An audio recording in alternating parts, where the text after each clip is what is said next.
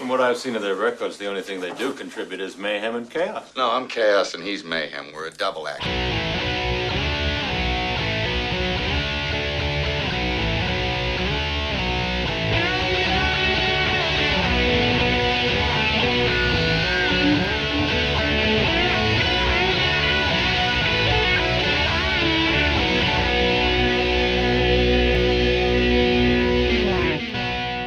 Hello, world. This is Chris Abalo's podcast experiment, and I am Chris Abalo. Welcome to the show. Thank you for subscribing to the show wherever you get your podcast, and also on YouTube, where you can watch full video of the episodes every single Monday. And thank you for following the show on the socials, Instagram, TikTok, and again, YouTube at Cape Pod. We very much appreciate it. And of course, links in the description down below. So easy access if you're listening or watching for the first time. Get on it, because we have fun on this show. And the universe is expanding. Very much so. That's right. Cape now has more characters than Star Wars. Joining me, making his debut on the show. I'm not even kidding. You know all the people who haven't even been on yet. That's the best part. It's coming. Yeah, oh, it's coming. I'm only slightly exaggerating about the Star Wars thing. Joining me as my guest in studio today, please welcome... I mean, how should I introduce you as Yugo Boy? Yugo Boy is perfect. Yugo. All right, there we go. Because I'm like, we actually didn't go over that. Because that requires prep and planning and some degree of professionalism. That's really not my brand. That's not your thing. No, not at all. All good, I'm just like, wait, what are we doing again? Who are you? Do I say your legal name? What do we do? We did not cook this. 10 years. I don't know what I'm doing yet.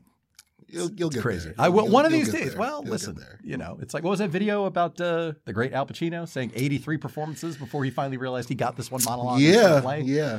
So meanwhile, I've done 200 shows. Yeah. So anyway, and also making his debut off camera and off mic. So he's going to have to shout a hello at everybody.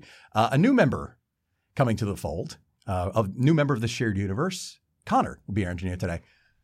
Give us a shout. Just about. Hello. There we go. So, dog. So hopefully that, if you hear, I'm going to jack up the volume by like 12 dB, just so everybody's just like, oh, that's what he sounds like. He'll be, yeah. And don't worry. Now the engineer, this is another thing that I realize is different. So the Yugo Boy podcast is done at Bravery Studios. We've done a handful of episodes of Cape there so far, and we'll continue to bounce it between there and a shared universe and a couple of our other venues because I'm a free agent. But different kind of dynamic in as much as like the engineers in the room, which is why the chaos ensues this show because they're not separated by glass. Yeah, there's no buffer. No, not at all. So that's how like it just ends up being very reactionary. So Connor, feel free to laugh or anything like that. Whatever's going on, don't worry about like being an engineer. I'm not uptight, dude. You guys better be funny, man. Well, okay. Yeah. Oh, wow. That's a directive. That's a directive. You better be funny, I guess. I mean, now there's something to live up to. Well, he didn't even know who I was before he walked in, so the bar is like ankle high. It's like an Arby's commercial. You got the meats. Dump. We got the laughs. So, yeah. Well, if he's not laughing, then we'll know. Like, well, this show sucks. Ming, you don't pay me enough for this bullshit. I'm out of here. So anyway, Yugo Boy podcast you can check out.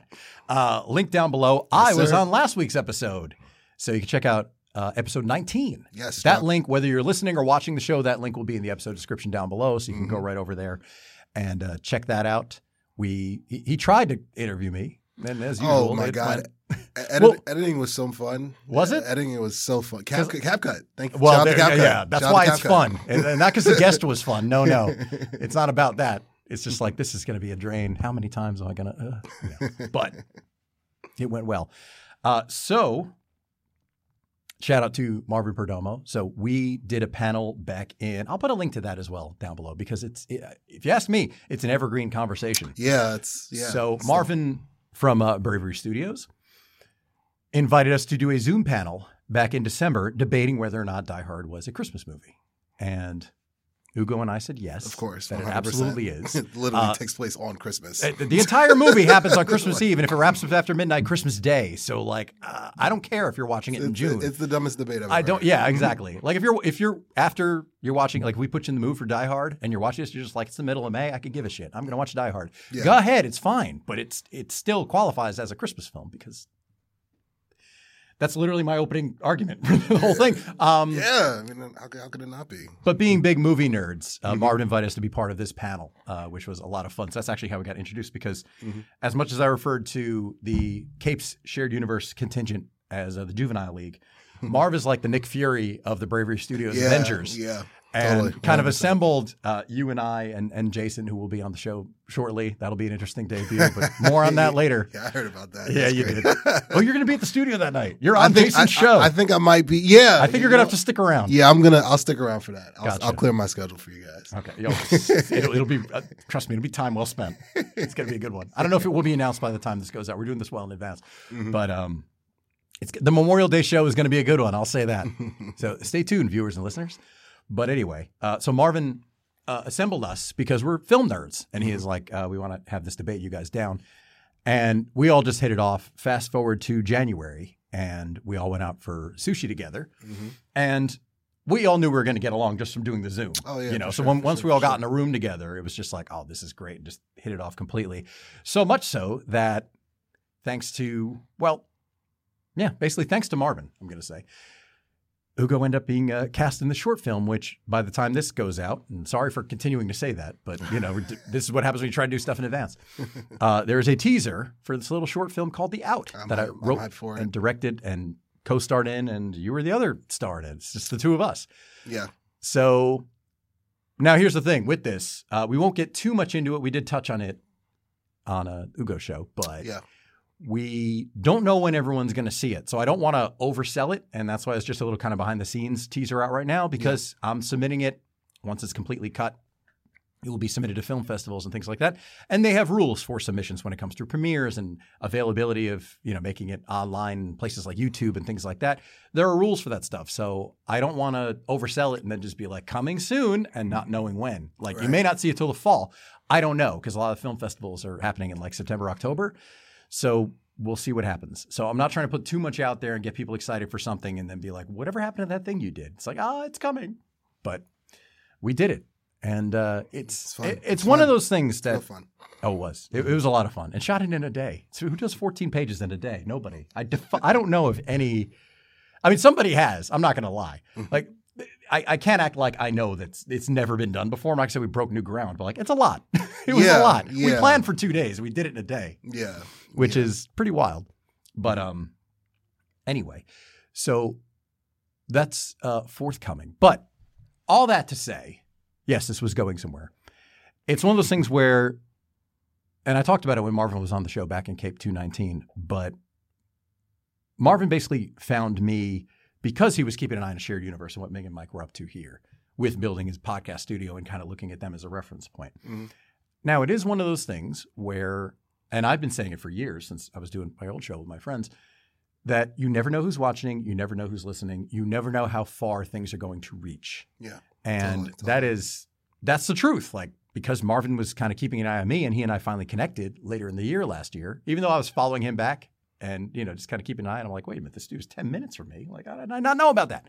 He thought I was down in Cape May, though. Guess he thought, that must be like a Cape May kind of podcast. Like, there's no way this dude's going to come up to North Jersey. Meanwhile, not so much. But it's one of those moments where you look at it just like, oh, okay, yeah, this reaches somewhere. You don't know who's watching. You don't know who's listening. You don't know who you're making an impression on. And because of that, aside from this entire community that I've been well embraced, you know, by the Bravery Studios community, and is very much a community. It's one of the things I love about it, because it's like a shared universe in here that it's a creative commune, so to speak. Yeah, no, it's a perfect word for it. It is. Yeah, it really is. And the idea that, you know, because I was doing something, I was then invited into like this other world, and we all hit it off, and now everybody's doing each other's shows, and we're collaborating on short films and, you know, other things to come. A live event, which unfortunately will pass by the time this goes out. But we're doing a live show in front of an audience. That's gonna be fun. It's gonna be a lot of fun. I've been. That's gonna come out. About that for a while. I don't know if that's gonna be available. It's not mine. It's the studio's. I've offered to distribute it though, because there will be an audio. We don't know about video yet, but there may be audio. So I'll definitely vlog. Oh, without a doubt, yeah. I vlog everything. Follow. So you go boy 88 on all platforms. And, that's right. There'll be 1,000% there'll be a vlog. Vlog time. I love it. It's like your catchphrase. It's like me opening the show with Hello World. See, we all got our stuff. You have to have your thing. You have to. Mine's is Yahtzee. That's right. Yeah, that's one of your phrases. You go, boy. The billion drops. We do drops. Oh, they do drops like crazy on the show. On the You Go Boy podcast. And I was giving you a hard time about it, which this guest is an asshole. It's okay. It's all right. It's going to happen regardless. It's funny. When we were doing the shows, when we were doing this show remote, I did have drops programmed into my mixer. It actually came with like applause, like a rim shot and stuff like that. Oh, my so God. I did play with a rim shot. Yes. I did play with that a couple of times on Zoom, and you could program in other stuff. So I was going to grab like quotes from different things I liked. And I was like, that'd be really funny to drop. That'd be a funny quote. But when we got back in studio, I'm like, we have to have a dedicated person to sit there and do drops. No, every time I think of rim shots, I love The Marvelous Mrs. Maisel on Amazon Prime. Oh my God, that's a great show. Such a great show. So bummed that this is the last season, but every time there's a rim shot, I don't know why that tickles me, but it's just funny. It is. Like It's even better. Like, you ever go see somebody like perform live, and it's like maybe the singer makes a joke or something like that, and the drummer will just hit one. Just out of nowhere. It's a laugh. Yeah. Out of nowhere. It's like perfect. It's automatic. We all know it. It's a universal reference point. Mm-hmm. The rim shot. There's a reason. Everybody knows it because it's funny, and it works. Like it just works perfectly. Totally. I love it. So anyway, a lot to talk about because you, like me, are a creative multi-hyphenate. Oh my God, yes. As my first therapist years ago, I guess you could say diagnosed me, classified me as, whatever. That's an interesting. Hyper-creative. Okay, I like that. That works. I'll take that. Same. Well, that's it. I took it as a compliment, and frankly, she meant it as one because she said, you have so many ideas and so many different things you do that it makes sense for you to do a lot of things because it's more likely one of them is going to get traction somewhere. Yeah. Like you're more likely to have something take off just by the fact that you're not just solely invested in doing one thing. Yeah. You do all these different things. So it's worthwhile for you to pursue all these interests. And if you have these ideas, like kind of see them through because you don't know what's going to take off. Mm-hmm. And we don't. No, absolutely. You really don't. I mean, when I was working on a movie with you, at that time, that took me up to 5 things at once, 5 hats. My mom had counted it out for me. She's like, he's busy. Yeah. And I was like, yeah. I mean, being a creative is a gift. It's a gift and it's a curse. Totally. 1,000%. Yeah. So it's like when you meet another creative, there's levels to that as well. Like you'll meet somebody that's like a casual creative that like, yeah, I do a lot of stuff, but I don't, I just do my job and. Right. I just do it on the side. Then you meet somebody that is like in it. They put their resources behind it. They put money behind it. They put their time behind it. They put their energy behind it because I have to do this because I have to get this out and this is going somewhere. Exactly. I don't know when. I don't know where because it's not up to me. But it's going and it's just going. This is just your life's work. So when I met you, I instantly recognized that with you and. Same with Marv, 1,000% with Marv. Totally. I just knew him initially as just the owner of the space, right? And just there's so much more to that. That's so diminishing to just say like he owns a podcast. He owns and runs a podcast studio. No, there's so much more going on. Yeah, that's so surface level of what he's got going on over there. So, hyper creative. That's what it's called. Yeah, it was hyper creative. Hyper creative. Yeah, that's. And I'm like that works. That's spot on right there. And it's also one of those things because your journey has kind of been in various areas and continues to be, as you said, you're in 5 things at once. Yeah, it's one of those things where it took me a long time to find people who even got that. Right, and it's something I still. It's not that I'm seeking it out, but it's something that I like to find other people of that mind because there are so many people, like you said, who may be casually creative or who have like ambitions to a degree. We talked a little bit about, the first podcast I do with my friends on your show.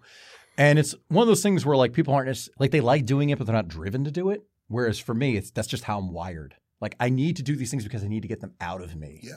It's not a matter of like – it's not that I don't want to build them into something. It's not that I don't want to have it be a career move. Or have it be how I make my living. That's obviously one of the ambitions, but like I have no choice but to do this. Yeah, yeah, I feel that on that. Yeah, it's one of those things where like because it's in me, I have to do it. I mean, it's none of these things we do are noble pursuits. They are very selfish pursuits. Yeah, I mean, to an extent. I mean, I don't know. Like I used to kind of look at it that way of like it's about me. Like. Oh my God, how self-absorbed can I be? Look at me, ain't I cute? Like, look at me. That's the game. Like, look at me. Hey, I'm doing stuff. Like, but I don't really look at it like that anymore. Okay. And it's funny, like when I stopped looking at it that way is when I began getting the most traction and the most movement with anything, mm-hmm. Like at any point in my life. Right, like, right. So, because I look at my life's work, whether it's music, whether it's podcasting, whether it's content creation, whether it's acting, whatever it is, these are abilities, these are gifts, these are just things and objects and journeys within standalone movies. Right. Kind of like each one is a standalone movie. Mm-hmm. And like if you're a director and you make a movie and only you like it and no one ever sees it, that's fine. That's cool. That's right. Great. But the flip side to that is you make stuff to share. And yes. Once you put it out there, you kind of let it go so you can move on to the next thing. And it's not yours anymore. Exactly. And I'm fine with, and I wrestled with that for so long, and I'm not in that place anymore. I'm not in that space anymore. I love to create, and you know, we were joking about the vlogs and vlogs, and I love doing them because this is a day in the life. Like so I did 5 Wizard games in 5 nights, and it's a blur after a while. But each and every game or each and every night is another episode of this Hugo Boy story exactly. going on, and I'm fine with letting people know that, and it's not about like, hey, look what I'm doing. That's not really what it is. It's like, this is what I did. If you like it, cool. Mm-hmm. But I'm already on to like probably 3 other things right after that. But I do I still make time to admire it and be like, yeah, okay, that game was pretty cool. Or, totally. This video shoot was cool, or this movie set was cool, or this podcast shoot was cool, So that's where I'm at with it. And admittedly, like that is my cynical answer. It's just like, well, we do this for ourselves kind of thing. But the truth is, even when it comes to this show, it's just like, look, we're just here to make you laugh, we're here to entertain. Even one of the taglines is just like, Mondays don't have to suck. You have like tape to look forward to. I like that. I mean, it's the truth. Like one of the reasons why not YouTube, which by the way, so if you do subscribe, the video episodes are going to go up at noon. This is something I haven't addressed in previous weeks, but if you're looking, the audio on the podcast feeds, the audio goes out at 6 a.m. and the videos go out at noon, because if you put a video on YouTube at 6 a.m., like it's just not going to get any views. Whereas noon is a common time frame when people are on YouTube and when it gets pushed and all of that. 6 a.m. doesn't work. But the reason the audio goes out at 6 a.m. is because it was going out at 8 a.m. just arbitrarily for a while. But then last year I had a bunch of listeners reach out to me and just like, I like having the show like while I'm on my commute to work or something like that. And like, I'm either there at 8 or, I'm already on the road or something. So like if the show's there in the morning, I would love to listen to it first thing Monday. I'm like, all right, I'll move it up to 6 a.m. Like, why not? Yeah. So it honestly is putting something out there to make people laugh and to entertain people. So yeah. It does serve a purpose. Yeah, there is a larger thing to it. And that, we want to make it, this show is here to make you laugh, by and large. Perhaps make you think. That's not the goal, because we'll let you down. But in general, just want to put out some entertainment without some agenda, make you laugh just to do that. There's no angle. The show is the agenda is to make you laugh. We're not Wayne's World yet with like what? New Britain. Yeah, exactly. Pepsi. I can't say, not yet. I wish they would send us, Liquid Death could send us some stuff because they can spare it. Like hiring Travis Barker to do fake enema kit ads. I mean, come on. It's coming. I got that video today. We'll both sell out at some point. It's all right. Dude, that's why it's my Instagram handle. Just the fact I got Instagram in the first place, I was like, here I go, selling out. This is it. Made fun of Instagram on the old show for like at least a solid year. I'm just like, it's pictures of coffee, which is all it was circa 2013. Pictures of people's lunch. And it's not that anymore. No, not at all. Who knew?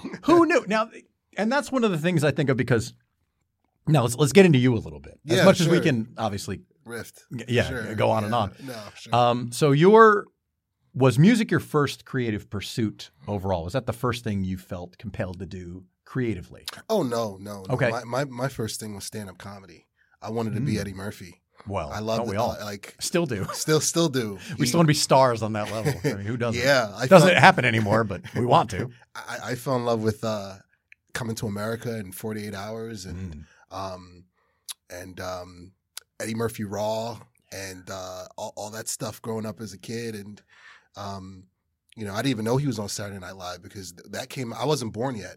or I was an infant, so I couldn't remember it. Right. But there's no way you were staying up that late. Yeah, no, parents were like, you're not staying up watching this show. I remember the first time I watched Coming to America is because we still have it on VHS, and I kept it even when we moved. I think we do too. I think my parents have it at home. I'm telling you. I'm going to get that autograph one day. I have to. But I remember first time I watched it, I fell in love with just him, and it was funny. It was my story in a sense, because as growing up as first generation Nigerian or African in the 90s, it was a lot different. There was no Black Panther. So first generation American. First generation American. My bad. It's fine. Yeah. I just want to make people like, wow. Yeah, my bad. I get the first generation. No, it's fine. It's fine. I've done that too, because my father's first generation American, because my grandparents immigrated from Italy. Yeah. So same thing. Like I just don't want people to get the wrong story. Yeah, wait, what? Sorry. No, immigrant, born in America to immigrant parents. Born in America, to immigrant parents, and they tried to arrange a marriage for you at how old? No. That's happened a few times. They've given up. I think when I hit 31 I hit 30. When I hit my 30s, they were just like, okay, he's not going to do it. Okay, so he's going to marry who he's going to marry. Yeah, so be it. I love when people have impressions of their parents, because I have mine. That makes me so happy. Oh God, you don't even know. They're going to be on here later in the year. I'm gonna tune in for that one. Oh, stand-up comedy was my dream, and in college, I pursued it for the first time. My freshman year, my sophomore year, I was just doing open mics, and I remember I printed up flyers for the first time I performed in the Commons. Wow! Oh man! And so everybody that was living in the dorms, they came down to the common area to watch me, and it was fun. It was fun, and I gradually began to fall in love with music, and but the thing with the music switch up was I've always loved hip hop, but I never saw myself in hip hop, which was an issue, because I loved gangster rap growing up, because I grew up in the hood. Right. I grew up in East Orange, Newark, East Orange, that whole area before the gentrification. Yeah. I was like that come on. I was in it. Like Boys in the Hood, Menace to Society. That was like a Tuesday. Those are Tuesdays and Wednesdays where I grew up. Totally. So, but I never saw myself in listening to DMX or Jay-Z or Fabulous or any of that. 900 Cash Money artists or Cash Money Million. I was like, yeah, I'm not from New Orleans. Like I've never shot anybody. I never sold drugs. Like I've never smoked weed. Like I've never heard anything as crunk. Yeah, or the down south stuff or the West Coast stuff. Right. Like it's all every scene is completely different. You're like, I don't fit in any of these. Exactly. Exactly. That was the thing. The me not fitting in was the commonality there. Right. I just didn't fit in. It was fun to listen to and fun to sing along to, but like I know me and my people know me who I grew up with. Like if I turn around and I'm dressed like Eazy-E right now, but but I'm not a gangster rap. I went to prep school. Like I'm as nerd as it gets. I just rocked this because it was a dope fit. I put it together in my head on the way here. So that's right. But I'm not a gangster. The furthest thing from it. I'm as nerd as it gets. So you should have seen him when he walked in this joint. Honestly, like that'll be in a vlog. Shoot. Yeah, it will. Yuga Boy 88 on the socials. Links down below. Boy 88. Streaming all links in the description. But no. So when Kanye West came out, and eventually then Wale and Drake and Kid Cudi, when those guys came out, when I was in college, I finally saw myself. Kanye came out like when I was in prep school, and I was kind of into it, but I wasn't really into it. But by the time college rolled around, and I just fell in love with his sound and his story. And then Wale, he's from Nigeria just like I am. He had the same issues that I had growing up. Oh, you're African? Oh, you're black as hell? You're ashy? You got payless shoes? Oh, you're poor? Oh, you chase lions? You ever heard of ice cream? Wow. Dumb, just as ridiculous as it gets. And the majority of my issues and angst, it didn't come from white people, or it came from blacks, the black community. Right. Like there's been a wall, and there was just such a rejection of African heritage or African anything by the African American community, or the Black American community, as we would call it, and from Africa. And it was funny because that rejection's not there anymore. It is in spurts, And again, we joked about it earlier when Black Panther came out. Everybody wanted to be African. Everybody wanted to look up their ancestry and my 23 and this, that, and the third. They wanted to do it. They, like, cats are showing up with dashikis and drums and freaking premiere at the AMC and shit. And it's just like, exactly. And meanwhile, all us first generations, we're just looking at it like, look at this. And look at these guys. And it's been a recurring theme over the last couple of years, but it's just like, look at these high school kids. They're all wearing anime and System of a Down shirts. It's just like, where were you when I was growing up? And look, I've had a lot of black metalheads on this show as well, and talking about that and saying that there was more, and I've had conversations in private with people as well, where it's like, there was more pushback from, and I'm just specifically talking about metalheads. If you're black and into metal or into punk or into rock music, whatever. As I was. Right. And you were too. Sorry, yes. Still am. Sorry, was. Is. But, I was listening to someone right here. Totally. But like in the 90s and in the first, into the 2000s, like it wasn't until the 2010s, even the last 5 years, I'd say even it's kind of become more mainstream and more universal. But they got more pushback from the black community than they did from let's say white metalheads or anything like that. Like they were more open and accepting, just like, no, come on in. Like it's all different. There's unfortunately negative contingents in every community, but I'm saying like music community and everything like that, a certain subset of punks and metalheads, which, they can go fuck themselves. Mm-hmm. But it's something where they got more pushback for being into like that type of music or that type of fashion or whatever it was. Yeah, it was viewed as white music. Like exactly. to this day, like you'll still hear that from some people that are ignorant. Like, yo, why are you playing that white shit, dog? Like, cut that off. Put that Jay-Z on. And it's just like, yo, Jay-Z did do an album with Linkin Park. Last time I checked. Yeah. And that's like 19 years ago now. Exactly. Wasn't that like 05 or 04? It was a while ago. It's a throwback. But not. This is not new. Like Run DMC and Aerosmith. What was that, 87? Nelly and Tim McGraw. Yeah. Oh, my God. Lil Nas X and Billy Ray. No. Okay, we can stop right there. Nobody's claiming that. We got to draw the line somewhere. Nobody's claiming that. But no. Neither of us want a part of that. No parts of that. Parts of that. Well, thank you.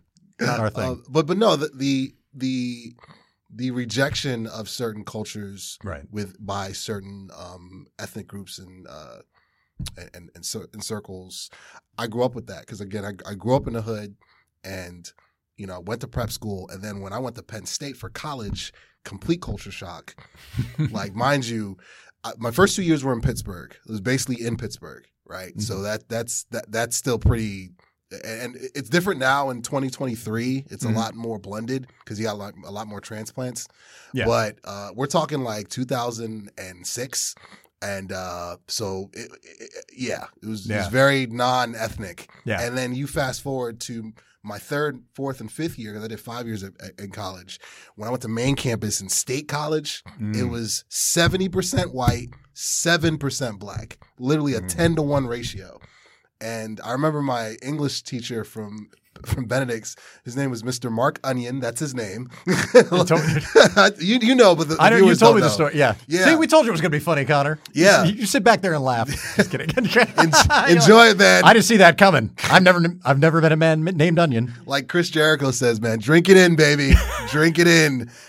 Drink it in, man. What a nerd. What a nerd. But another nerd on this goddamn show. He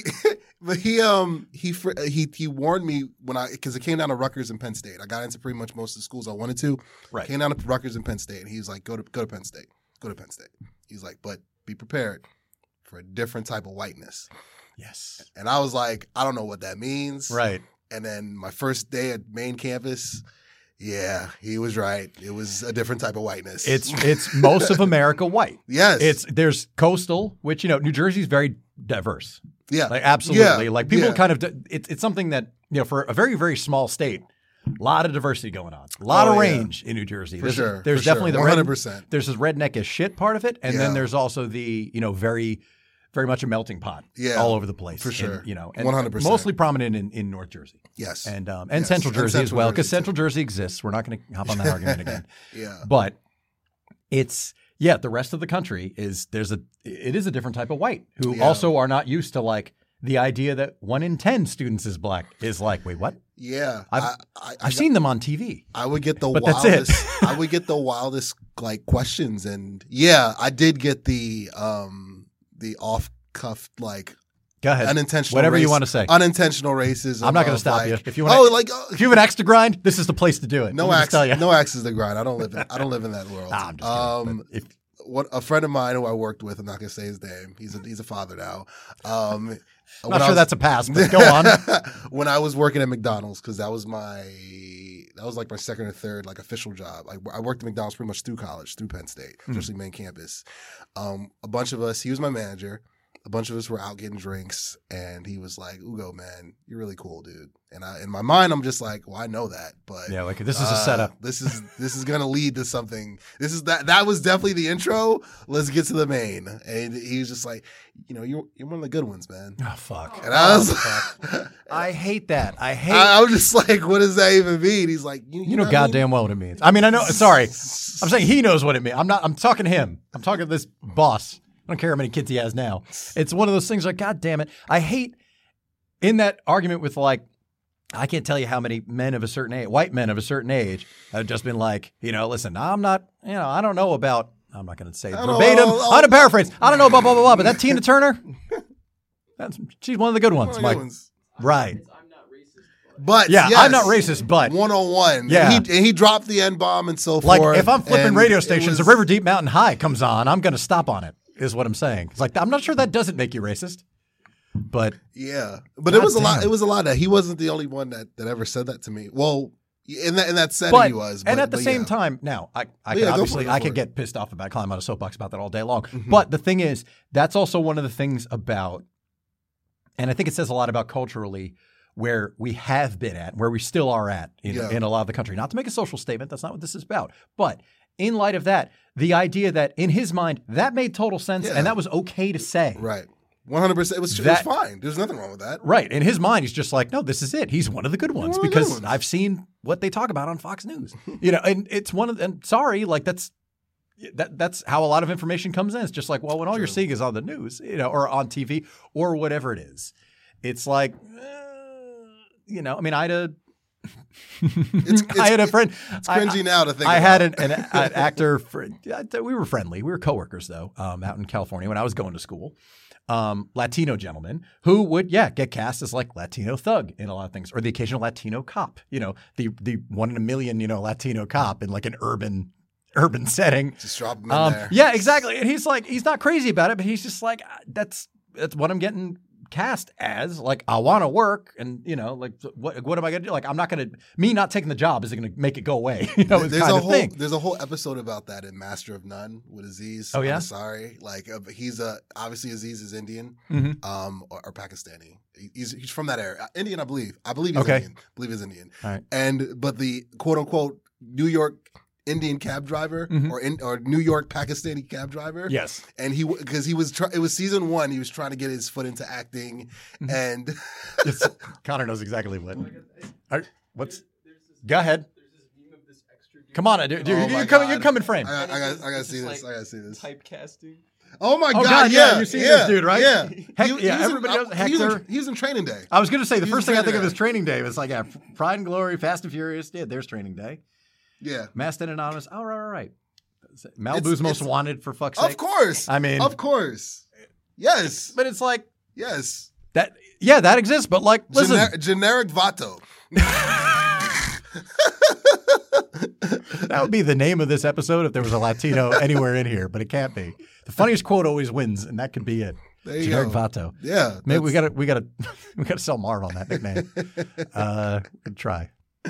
But with best intentions, he's watching right now, no doubt. But to your point though, yes. like I said, I mean, it's eye opening though. Seeing that, just oh, this dude thinks that's okay. It was, but it still took me back to me being prepared by Mr. Onion of what I was walking into, again, growing up in East Orange and Newark, and going to State College, University Park, Pennsylvania, central Pennsylvania. Right. It was a different world, but falling in love with music to keep the story going. This show is anything but linear. It's all right. I keep it in my head. This is why you can't do an hour. Yes, this is exactly why I can't just do an hour. Somebody's got to keep score. That's what I always. Well, Connor's a part of the freshman class of CAPE 2023. And I already told him, I was like, listen, we have a tendency to go over. And if so, you will be properly compensated. That's fine. Like, I let him know. I'm just like, look, do you need to be somewhere? Good. That's what AI is for. But wow, look at he's trying to manage your job. Look, he said he's not going to be back necessarily when you're here again. So but Connor's like, I thought you were one of the good. No, I'm kidding. I'm kidding. Oh, I'm not saying wow. It. I'm not saying it. All right. I'm just for having fun. No. Joking, man. I love this guy. But no. I told you this show's crazy. No, I've seen the episodes. I know. You've seen. Yeah, I've seen the clips. You went down a rabbit hole of video clips. You're just like, when can I be on your show? I'm like, are you sure you want in on this? Like, yeah, I mean, how far are you willing to follow the blue-eyed devil? If you're going to show up to mine, that's crazy. If you wanted to show up to mine, I got to show up on yours. It's only right. It's true. Right. It's true. But no, music came very shortly, probably sophomore year. No, probably like end of sophomore year, early junior year or year three, because I did 5 at Penn State. That's when I really started to fall in love with music. And my neighbor who lived in one dorm next to me, he was also African. He was his family's from Sierra Leone. He was a DJ from DC. Mm-hmm. He would do these ciphers in his room. And I'd always come over. I didn't know how to rap, but I did know how to freestyle because it was just, stream of consciousness off the dome. Mm-hmm. And by like the second or third time, he's just like, bro, you're really good at this, man. I'm just like, what are you talking about, man? I don't rap. I'm not a rapper. Yeah. I don't even play one on TV. Like, come on. Like, he's just like, man. He's like, you should stick with it. He's like, I do music. I'm a DJ. I would know. He's like, you should stick with it. So I stuck with it. And he gave me my first nickname. He started calling me the U, because my full name is Ugo Chukwu. It starts with the letter U. It ends with the letter U. It's got 9 letters in it. Mm-hmm. And he was just like, this is DJ Camo's voice. It's real deep, real DC, Maryland, Virginia. He's like, man, I'm saying, every time that you step out your dorm room, it's like the University of Miami with the smoke. You're the U. That's who you are. And I was just like, get out of here. And I just ran with it. I just rolled with it. And so I was the U. The U. So the U was born from there on. And then I taught myself how to rap. I was self-taught. It took me about 2 years to really figure out what the hell I was doing, because I was just freestyling and I was just doing similes and something like this, something sort of like this, like. It was a freak. It was just references. I cringe at old stuff because I'm just like, Lord have mercy. I thought that was hot. I was. Right. I'd be writing, be like, I'm about to kill him with these joints right here. You don't even know, man. When you're 20, you think everything's great because you haven't done anything yet. Exactly. You're like, this is awesome. It was awful, but I turned the corner. I tell this to aspiring artists and aspiring musicians. When you find your own production, like if you don't make beats, if you're just straight lyrics like I was, when you find people that make beats, find people that are, instrumental makers, beat makers, producers, find your own production. It's like finding a tailor. Yeah. They know how to make suits. They know how to make clothes that are just specifically made for your dimensions, that fit you like skin, like a glove. And I started meeting guys on campus and guys abroad online who just would make these beats. They'd hear my stuff and be like, man, here's a beat packet, or here's a CD, because this was still back in compact disc. Here's a CD of beats. And I'd make, now these are original songs now. Mm-hmm. These aren't just freestyles over like radio stuff that I can't even sell. Mm-hmm. Like this is actually my stuff now. Right. And, Killer Cake, he was one of the first producers I met. I still have a bunch of his in the stash that I haven't released yet. And but I made this song called 5950. And anybody that's been following me since college, they always come up to me still and was like, that's your best song, bro. New Era should have did something with that. I'm just like, I'm working on it.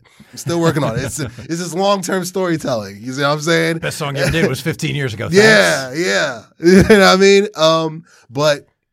And then I started meeting more producers along the way, like guys like Cinematics, guys like Oren Spiegel, guys like, Mo Diggy. I met him from, through my brother from Atlanta, and Eddie Heartthrob, who I pretty much work exclusively with now. It just incredible. Like when I got signed to an independent label, He came on board shortly after I did because my videographer was his cousin Randy Troy, real close friend of mine who does One Piece YouTube channels now. He's all in that One Piece anime world. I'm not, but he's got a cult following from that. You know what I mean? Nice. But he introduced me to Eddie Heartthrob, and Eddie himself is a tremendous musician, writer, singer, dancer in his own right. But he's nasty with them beats, and anything pretty much you hear recently that I've made probably in the last 2 or 3 years, 90% of the chance it was by Eddie Heartthrob who made the beat. Like the theme song, Jonah the Great, streaming on all digital platforms. Jonah the Great, the theme song for my podcast. He made the beat and he's featured on there, and it's just he gets me. Like I'm actually gonna go record him tomorrow. Actually, sweet. And he just. The second I walk in, he just has it queued up. He's like, "Yeah, it's about that time. I got you, man. And just he'll start making. We'll make something together on the spot." So, but I found myself once I started finding my own production, and that's what started this wild music ride, which has opened the door to pretty much everything else. Right. To be honest with you. So you kind of gave me the broad strokes of the story with the label and everything. So you do get signed to an independent label. Yeah, and. Like the overwhelming majority of those stories, not exactly everything you're led to believe it is. No, it doesn't play out. Because now listen, I started with, excuse me, even though I've been writing since I was in the third grade, since I was 8, I've been writing in various forms. Mm-hmm. But for me, it was music. Started playing guitar just before I turned 16, so I just rounded up to 16, and yeah, that was kind of the start for everything for me. And as you go along in your ambitions. I'm not going to say career. If I want to use the word really loosely, I'll say my music career. Ambitions, but like aspirations, goals. But you learn more. You're brought much more down to earth when you see the reality of just what kind of everything is. Yes. And it's one of those things that you don't know until you're in it. Yeah. Or until it's even within your field of vision. Right. Where you're like, oh, this isn't everything. Because people still ask me, just like, so are you going to do music? Do you do music anymore? Do you still play? You know, all that stuff. It's like, yeah, I still play, but I'm playing a band anymore. But when you told me about that, I'm just like, ah. Now, even though you're a couple of years younger than me, but still, I'm just like, yeah, this is something that like just exists anyway. So what you're willing to talk about when it comes to like the label and kind of how that led to kind of where you are now musically. Please feel free. Like how that kind of played out. I was introduced to that situation. For legal purposes, I can't say the name of the record label anymore, but I can name some names. A close friend of mine, his name's Drew Jackson. He was in a band called Atlas Soundtrack. Real close friend of mine, super talented dude. He was the front man. And he was telling me about this producer who has like an independent label he's trying to launch out in Williamsport, Pennsylvania. And I was like, were they the Little League Baseball? Like he's got a label. He's like, yeah, he's like, yeah, man, he lives out there. I think he's from Philly. You know what I mean? He's been in LA. He used to run with Jay-Z back in the day. He's like, yo, man, he's legit. You should meet him. You should meet him. And mind you, I just finished college. So I was actually getting ready to work at the NFL Network. I had to end through one of my professors, a layup. He gave me the dude's contact information and was like, yo, just call this dude and you're pretty much set. It's a walk-in. Oh. And I was like, but right around that time is when I got mixed up with this independent label situation. So I met dude at his studio. I played him a couple of my tracks. I had a demo CD. I'm dating myself here, but I had a demo CD. He got through tracks 1 and 2. He wasn't really in love with what he was hearing, but when he got to like track 3, I did this song called King of the Stage, which was super radio poppy, and it's just a bop. It's still one of my brother's favorite songs, and it's got a singer on there, and I swear it's something out of a freaking Disney movie. It's commercial. It's super commercial. It belongs on the Disney soundtrack right now. It actually should be in The Little Mermaid. Honestly, shameless plugs. But 11th hour, deal. It's like, wait a second, Like I could be your DJ Khaled, dear. You're Aladdin, right? Maybe? No. Right? Maybe? No. Maybe? Is she not from the Nigerian sea? Ariel? Sorry. We stereotyping? Yes. Oh, definitely typecasting. I'll show myself out. But no, so I mean, he got to King of the Stage and then he was hooked. And then he heard 5950 and he was really hooked because it's just such a catchy hip hop, organic boom bap, like 90s, early 2000s vibes to it. And great bars, great production. Killer Cake is a genius. So he wanted to sign me. And that kickstarted about a 5-year journey of recording. And not once was the word marketing used. Like the plan was that the music was going to sell itself. That's what I was told. I was told that numerous times. Right. Which again, like that was my naive thing. It's just like, we got great songs. That's enough, right? It's not. No. There's a business side to it for a reason. Yeah. It's called the music business. It's called the business of making music. Exactly. However you want to spin it. Whether you like it or not, if you plan to do anything with it, you know, at least lose as little money as possible. Forget making money. Lose as little money as possible. You need at least, if you don't know it, you need somebody around you who knows it. 1,000%. And that is one of the things that when I went to school, that was one of the things the music business teachers would say when I went to Musicians Institute. They would say, listen, if you want to make money, you're doing the wrong thing. Get into finance, get into banking. Like that's the myth. That you will be rich and famous. You want to be famous? You got to go do something else. Sorry. Like if you're doing music, it's because you want to do music, because you need to do music. This isn't about making money. This is about getting rich. This is about being being famous, getting fame. That happens, but that's the exception, not the rule. Yeah. So like if that's what you want, don't do like you're here to learn how to make a living doing this because that's the reality of it. And a lot of people didn't show up for class number 2. I'm saying, but it's clearly. And I get it's just like we all moved to L.A. Like we're all going to be stars. We're not. And I didn't have that in my head personally. Like I knew I was 24 at the point when I went to school, so I wasn't like I just graduated from college. Yeah, you know, I finished the previous spring. I finished at 23. So yeah, so I'm like, at that point I knew enough to just be like, no, I just kind of want to make a living doing this. But there were a lot of people just like, what? I've never seen it. I've seen any of them on. It's more like you're trying to make money from everything around music. That's kind of the goal when you get into the music business, because there's a very small percentage, top 1% of people that can live comfortably just off of their streams and their touring and their merchandise and so forth. Yes. You know what I mean? And the overwhelming majority of those people have signed 360 deals. So a percentage of that is already getting taken off the top. But again, once they hit that megastar, superstar status, they could take the hit. Right. You know what I'm saying? Well, that, and for people who don't know, because this is something that obviously we keep up with this stuff, but like a 360 deal is something with like an artist will sign with, say, Live Nation, just be like, we will handle your touring and your merchandise and, you know, promoting streaming and things like that. And they take like a flat percentage, like of everything, of every piece of your business, they will take a percentage, but they're like essentially operating as like marketing, PR, management, like all of that stuff. So that's kind of what a 360 deal is. If you don't, exactly. Yeah. Like they are running the business part of it and they are taking 20%, possibly more.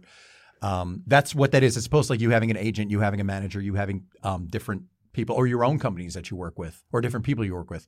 That's essentially what a 360 – I mean, again, I'm painting in broad strokes, but that's basically what a 360 deal is. It's like you have like a major company that's handling all of those elements and you're giving up a piece of it. Well, what was appealing about the independent situation and why I signed or I was eager to sign was because from the jump they offered, there's like, listen, we're not going to sign you to a 360 deal. We don't do 360 deals.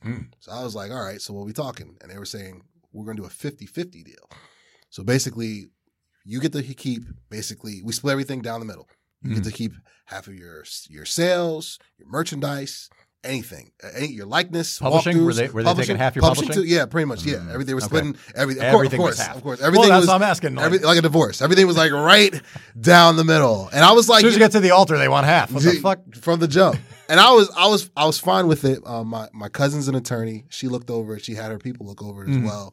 So, and she was like, yeah, she's like, you should sign, but you know, she was like, tread lightly though, because as long as you know, you need to know this is what you're signing. He like the guy. He has good intentions, but he still could be shady at that end, which he was. But anyway, fast forward to it. But what I'm saying is, I mean, I went into it though not understanding a big part of it was the politics, because it's not my record label, so I have no say over who gets pushed first.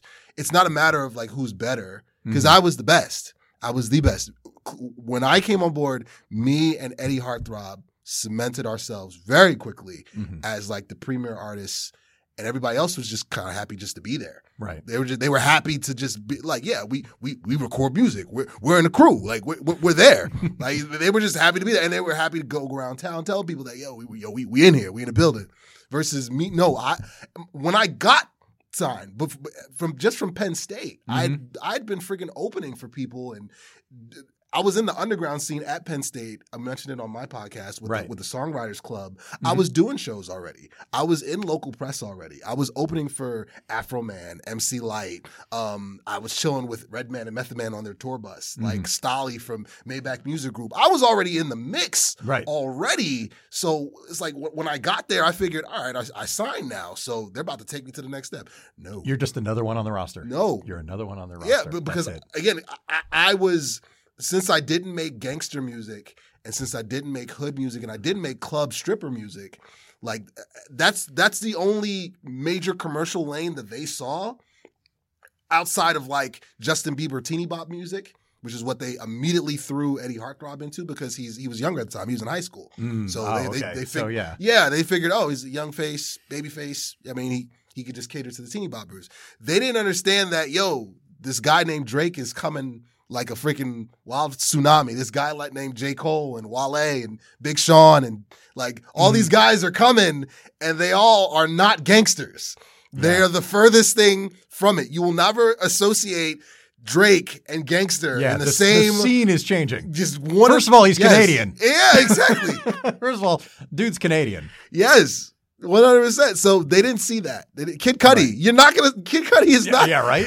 Like gangster and Cudi. Are you serious? No, but it's like and that's the other thing too, and that's in all aspects of. I mean, it's just in the culture period, but like in entertainment across the board, it's just like everybody's chasing what is already there, and nobody's paying attention to what's coming up. And you can look at it in every era of every commercial wave of music. You can look at it. I mean, that's a prime example. You're right. I'm just talking in terms of hip hop. It's just like, everybody's still thinking it's like the late 90s and, you know, we're knocking on 2010 and they're like, this train's just going to keep going. No, it's not. No, it's not. And it's the same with like everybody wants to be the next Netflix and all these streamers have launched and, you know, in 3 years, most of them won't be around anymore. That's just the reality because everybody wants to be Netflix and, you know, and all that. It's like there's always this chasing what's already there and having zero awareness of what else is going on. It's single-minded. That is a perfect, like, assumption. Summation. Thank you. You got it. That's what I'm here for. Perfect summation. Yeah, I can freestyle. There. No, I can't. I can't. Yeah, no. So that was something. That was an issue from the gate.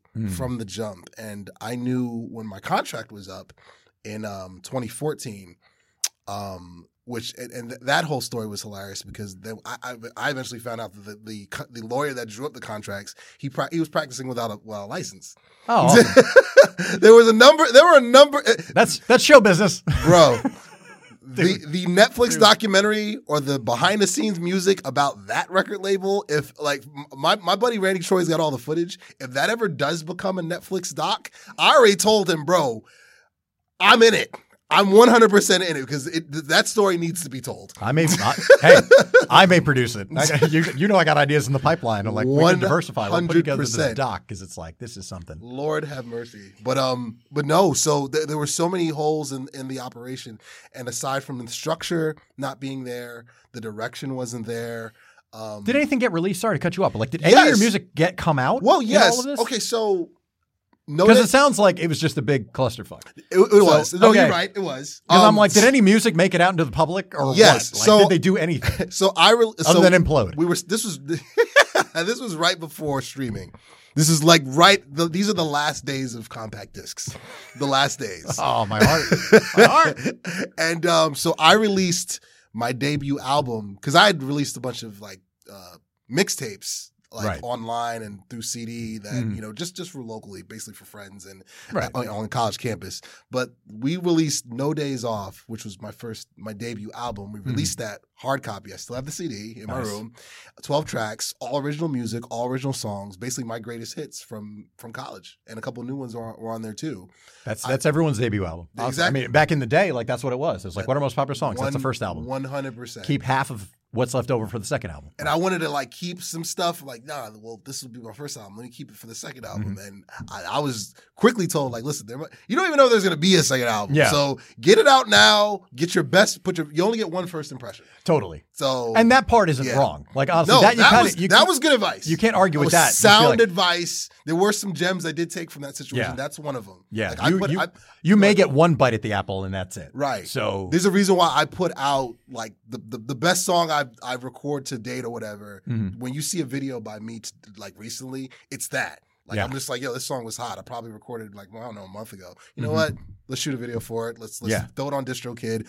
I'm independent now. Like, all my stuff's on all streaming platforms now. I didn't even know DistroKid existed, which actually did, believe it or not. DistroKid, TuneCore, a lot of those outlets, they were still super, super young. Yes. But they were around. I was still dialed into it because I didn't really pull back with music completely kind of until like the end of 2012.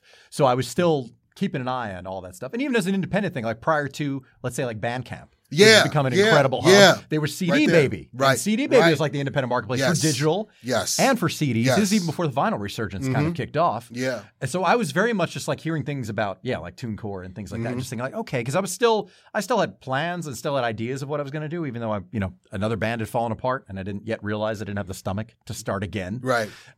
Which is the thing about being a cooperative as opposed to being a solo artist. But still collaborators and trying to find people. And you know what that's like. Oh, like 100%. Finding Eddie Heartthrob. The idea of finding like, 100%. Here's somebody who gets it and who at the same time you can work with, which even finding that is really fucking difficult. It's a drag. And that's what happened to me. Man. Like, and look, my story is the most common one when it comes to people who like music didn't become the primary anymore. I mean, I'm still creative. I just channeled my creativity in other ways, which I would have done ultimately anyway, I think. Yeah, for sure. But finding the right combination of people and making something happen. Let alone getting a record done or getting a song on the radio or going on tour or anything like that. The stars need to align in such an insane way that, again, you don't realize until you're already doing it. I mean, now there's more information out there. And now it's like everybody, all the, let's say the classic rock stars, or even like a bunch of people from the 90s at this point, everyone's written their autobiography and they're telling you like, look, this is how it is and this is what it took. Everybody got ripped off in their business. It's age-old stereotype. Enron. Every band had their business ripped off, their money ripped off, owed back taxes. They didn't realize it. And then they just stay on the road, to, square with the government. That's how it happens. And those are the people who made it. Yeah. Those are the people you look at as being winners. Successful. Those are those exactly. Successful people. Yeah. Those are the people who are the 1% of success stories. But like everybody else, it's like to even get to anything near that, it's like it takes an insane alchemy. No. That you don't know until it's already happened. but the big domino, we mentioned it when you came on, and Jason Enrique too when he came on. I will be a champion for this as long as I live. When I started surrounding myself with better people, and you knew that this area is a testament to that. Yes, like that's when things.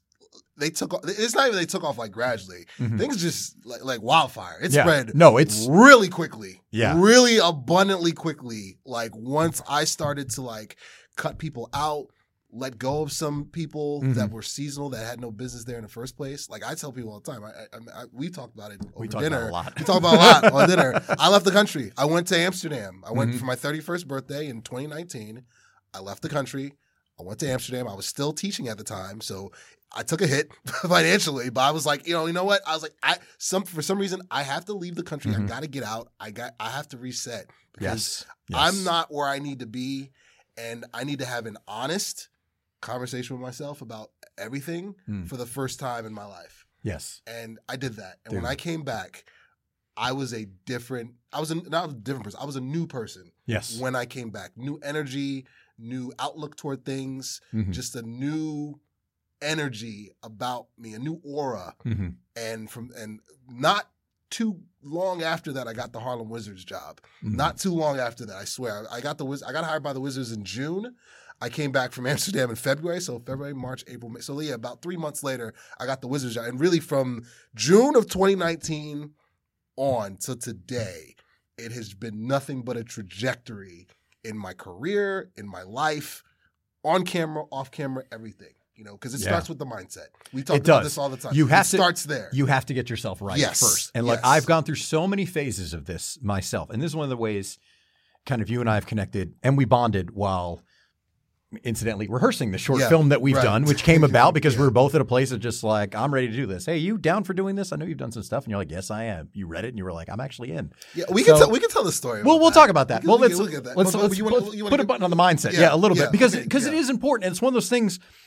And again, we've had these conversations off mic, but I feel like this is an important thing to say because we both share on Instagram, particularly in our stories, a lot of motivational conversations, speeches, thoughts, different things to look at, because it's like you need to hear that stuff from the outside. Sometimes you need to hear it a dozen times in a dozen different ways for it to click. Yes. And there's also this idea that I think it's only something you recognize in hindsight. As we've talked about, like going through these different phases, and you don't realize what role a phase plays in the arc of your life and your story and the direction you're moving in until it's already happened. Right. Because if I knew my 30s were going to be as difficult as they were, and they were from 31, even to the end of 30, all the way up until let's see, I moved back to Jersey. So I just turned 37 when I moved back to Jersey in 2018.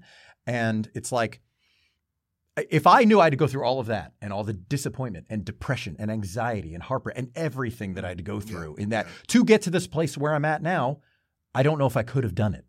But now it makes sense. And now I can, in context and in terms of where I'm at, emotionally, physically, mentally, everything, it's something you don't realize until you've gone through it. But having said all that, you have to keep going. Yeah. You have no choice. And listen, anybody who's out there who's creative, if you feel like your creative spark is literally just like a lighter that won't exactly light, just these little sparks going on, it's still there. Hang on to it. I know it's difficult. Trust me. I know it's difficult. He knows just how difficult it is too, that there's a lot that you need to dig into yourself and find it to just keep going, but keep going. That's all you can do is just keep on going. Facts. Yeah. You have to trust that it's going somewhere, and you can't give up on yourself. But you do need to do the inner work. That's the thing. It doesn't come easy. For sure. And you need to scrub the residue off yourself before you can move forward and get your mind right and emotionally get things right and get things together, because that's when stuff starts to happen. I could even say this just for these last few years. I was talking earlier today with the great Ming Chen from A Shared Universe. And I'm just like, it's crazy to think that 3 years ago, I'm at home checking in with my friend. I started doing the podcast again. I'm at home checking in with my friends on Google Voice, because nobody knew what Zoom was yet. Yes. I'm like, Skype sucks. I'm literally going to call. I'm going to call people through my computer. And then. Oh, my God. You mean, were you using AIM before that? Oh, man. No, that's the thing. I didn't even know what to do. I'm just like, how do I record phone calls through my mixer? He said, I'm done. I'm done. Stop right there. Aren't you feeling old? Isn't it weird? Just be like, oh, man. Totally. It takes me back. Totally. A couple times. AIM. Gotta bring a fucking AIM. Good God. But it's like, 3 years ago, I'm doing this. 3 years from when we're recording, even 3 years from the time when this goes out, I'm checking in with my friends and trying to figure out how to record phone calls through my computer, because we're all at home.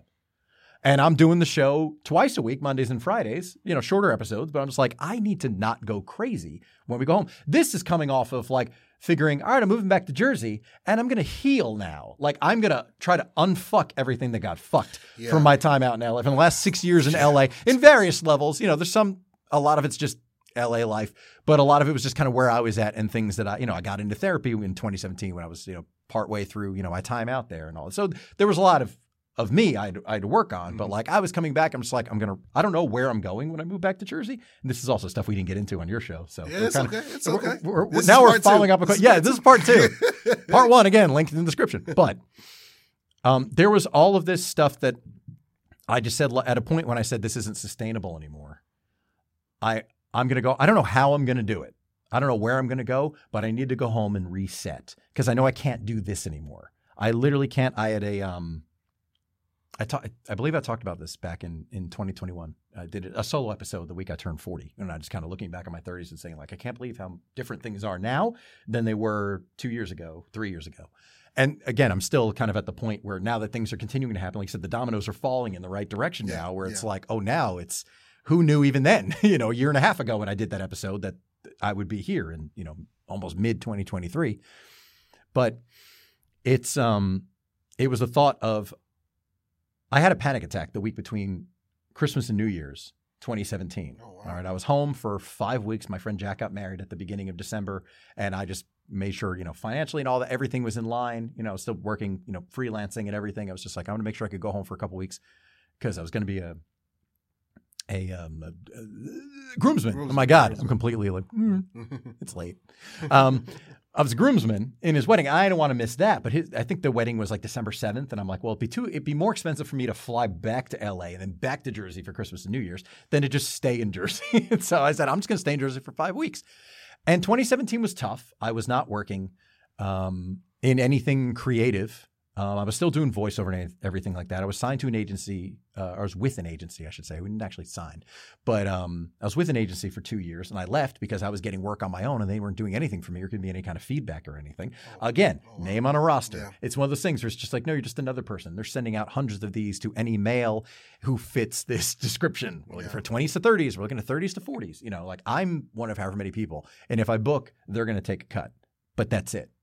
Yeah. I'm just another name on a list. They're not like walking you through and walking exactly. They want a roster of people so that they get money if one of these people books. But we're all firing off 5-6 auditions a day. Anyway, that was okay, but it wasn't where I hoped it would be at that point. I've been in voiceover for 5 years at that point, and was looking for a day job just to stay afloat. But the problem is, out in LA, not only are you competing with everybody on a creative level, trying to get your showbiz ambitions off the ground, you're competing with those same people for day jobs because everybody needs a job just to pay the exorbitant rent, the insanely overpriced rent. And because I couldn't get that, for the second half of 2016 and basically all of 2017, I was driving Uber and Lyft just because I had money at the end of the night. I could cash out and I had money in my pocket. So I didn't need to literally worry about I got to wait till my paycheck comes through, because I've been temping prior to that for $11 an hour, which was nothing. It's nothing in any state's money. Well, okay, maybe somewhere, but in LA money, $11. I'm like, golly. It was really, really tough. So now I'm like, I cracked $30,000 a year Uber and Lyft driving in 2016. I was like, I'm rich. That wasn't really, but to be able to go out and make $900 a week though. I mean, I was driving like crazy and, driving 30 hours and all around the city. And it was very eye-opening when it came to just meeting people and everybody's experience. Yielded no gigs or relationships or anything because every relationship was superficial. I'm not saying it to shit on anybody. That's just the way it is out there. Relationships were superficial. What it is. That's what it is. That's what it is. That's just the way it is out there. I'm not even judging it. I know it's not for me. It's the culture. Exactly. And you've spent some time out there, so you know that's how it is. Sure. This isn't me with my head up my ass. 100%. Yeah, or some bitterness attached. That's just how it is. I know plenty of people who are like, I can't do that out there. No, I'm not. But anyway, I had such a hard time struggling that year, and again with anxiety and everything like that, that I was just in ShopRite picking up a few things for my parents. They asked me to just run to the store for them, and I'm like, yeah, sure. And I literally felt a panic attack coming on. Again, there was one day, December 20-something, between Christmas and New Year's, and I was just like, I got to go. And I literally, whatever I had, I grabbed and I checked out, and I just headed back to their house, which was less than 10 minutes away, thankfully, and had basically a full-on panic attack, which I was really trying hard not to have because I didn't want my parents to get freaked out. Yeah, that doesn't. I didn't want them to freak out. Well, what happened was I had a really bad panic attack in 2016. It was right after my birthday, and I'd actually gone to I've told the story before on the show.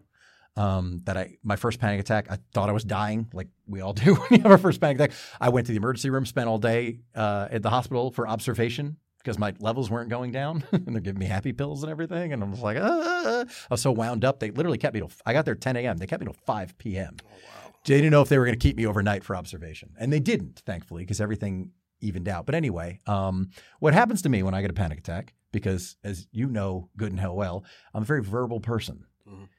I get a really, really bad stutter, debilitating stutter with my anxiety because my brain's like, I'm going to take away your power. Is basically what it is. It's just you can communicate, you can talk. I'm going to take that away because you need to slow down. You need to stop. So I'm walking into my parents. I could just tell from my movement, the expression on my face, what's wrong. And then I can't speak. And then I'm stuttering. And now they're getting freaked out. And I'm like, and I didn't want that because I'm like, oh my God, my parents do not deserve this to worry about me. That's all I wanted. I tried to kind of play it very close to the chest as far as nobody knew how bad things were for me and how depressed and anxious and everything I was during those years in California because I didn't want my friends or my family to worry about me. Yeah. 3,000 miles away as it is, trying to get some traction for myself. And I'm like, oh. And basically it came down to the root when I kind of, went inward and tried to figure it out was just I literally couldn't stand the idea of 2018 being as difficult of a year as 2017 was.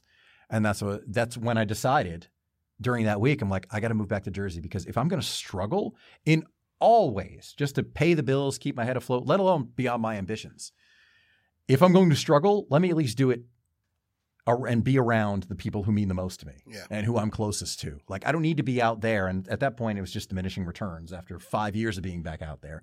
But, you know, I came close to the end of 2016 to literally just packing up the car, leaving, and figuring out how to break my apartment lease. But literally one night, I was telling my girlfriend at the time, I was just like, I can't do this. I gotta go. Like, I'm gonna pack whatever I can fit in my car and just drive the fuck home with my tail between my legs. I'm so glad I did. Thankfully, she talked me out of it. I'm forever grateful to her for that, because that would have mentally done me in. That would I don't know how long it would take me to bounce back from that if I had left in a huff, just completely driven by emotion and unable to, without having thought it through, just having that emotional reaction. Because I don't know, I'm mentally having to recover from that, from the fact that I did that way and that it came to an end in that way. I don't know what it would have taken to pull me out of that. That would have been a whole other spiral. Yeah. But anyway, I know how difficult it is. And even the idea of like resetting, it's like, I got to go home and I don't know what I'm going to do, but I need to figure out the way forward.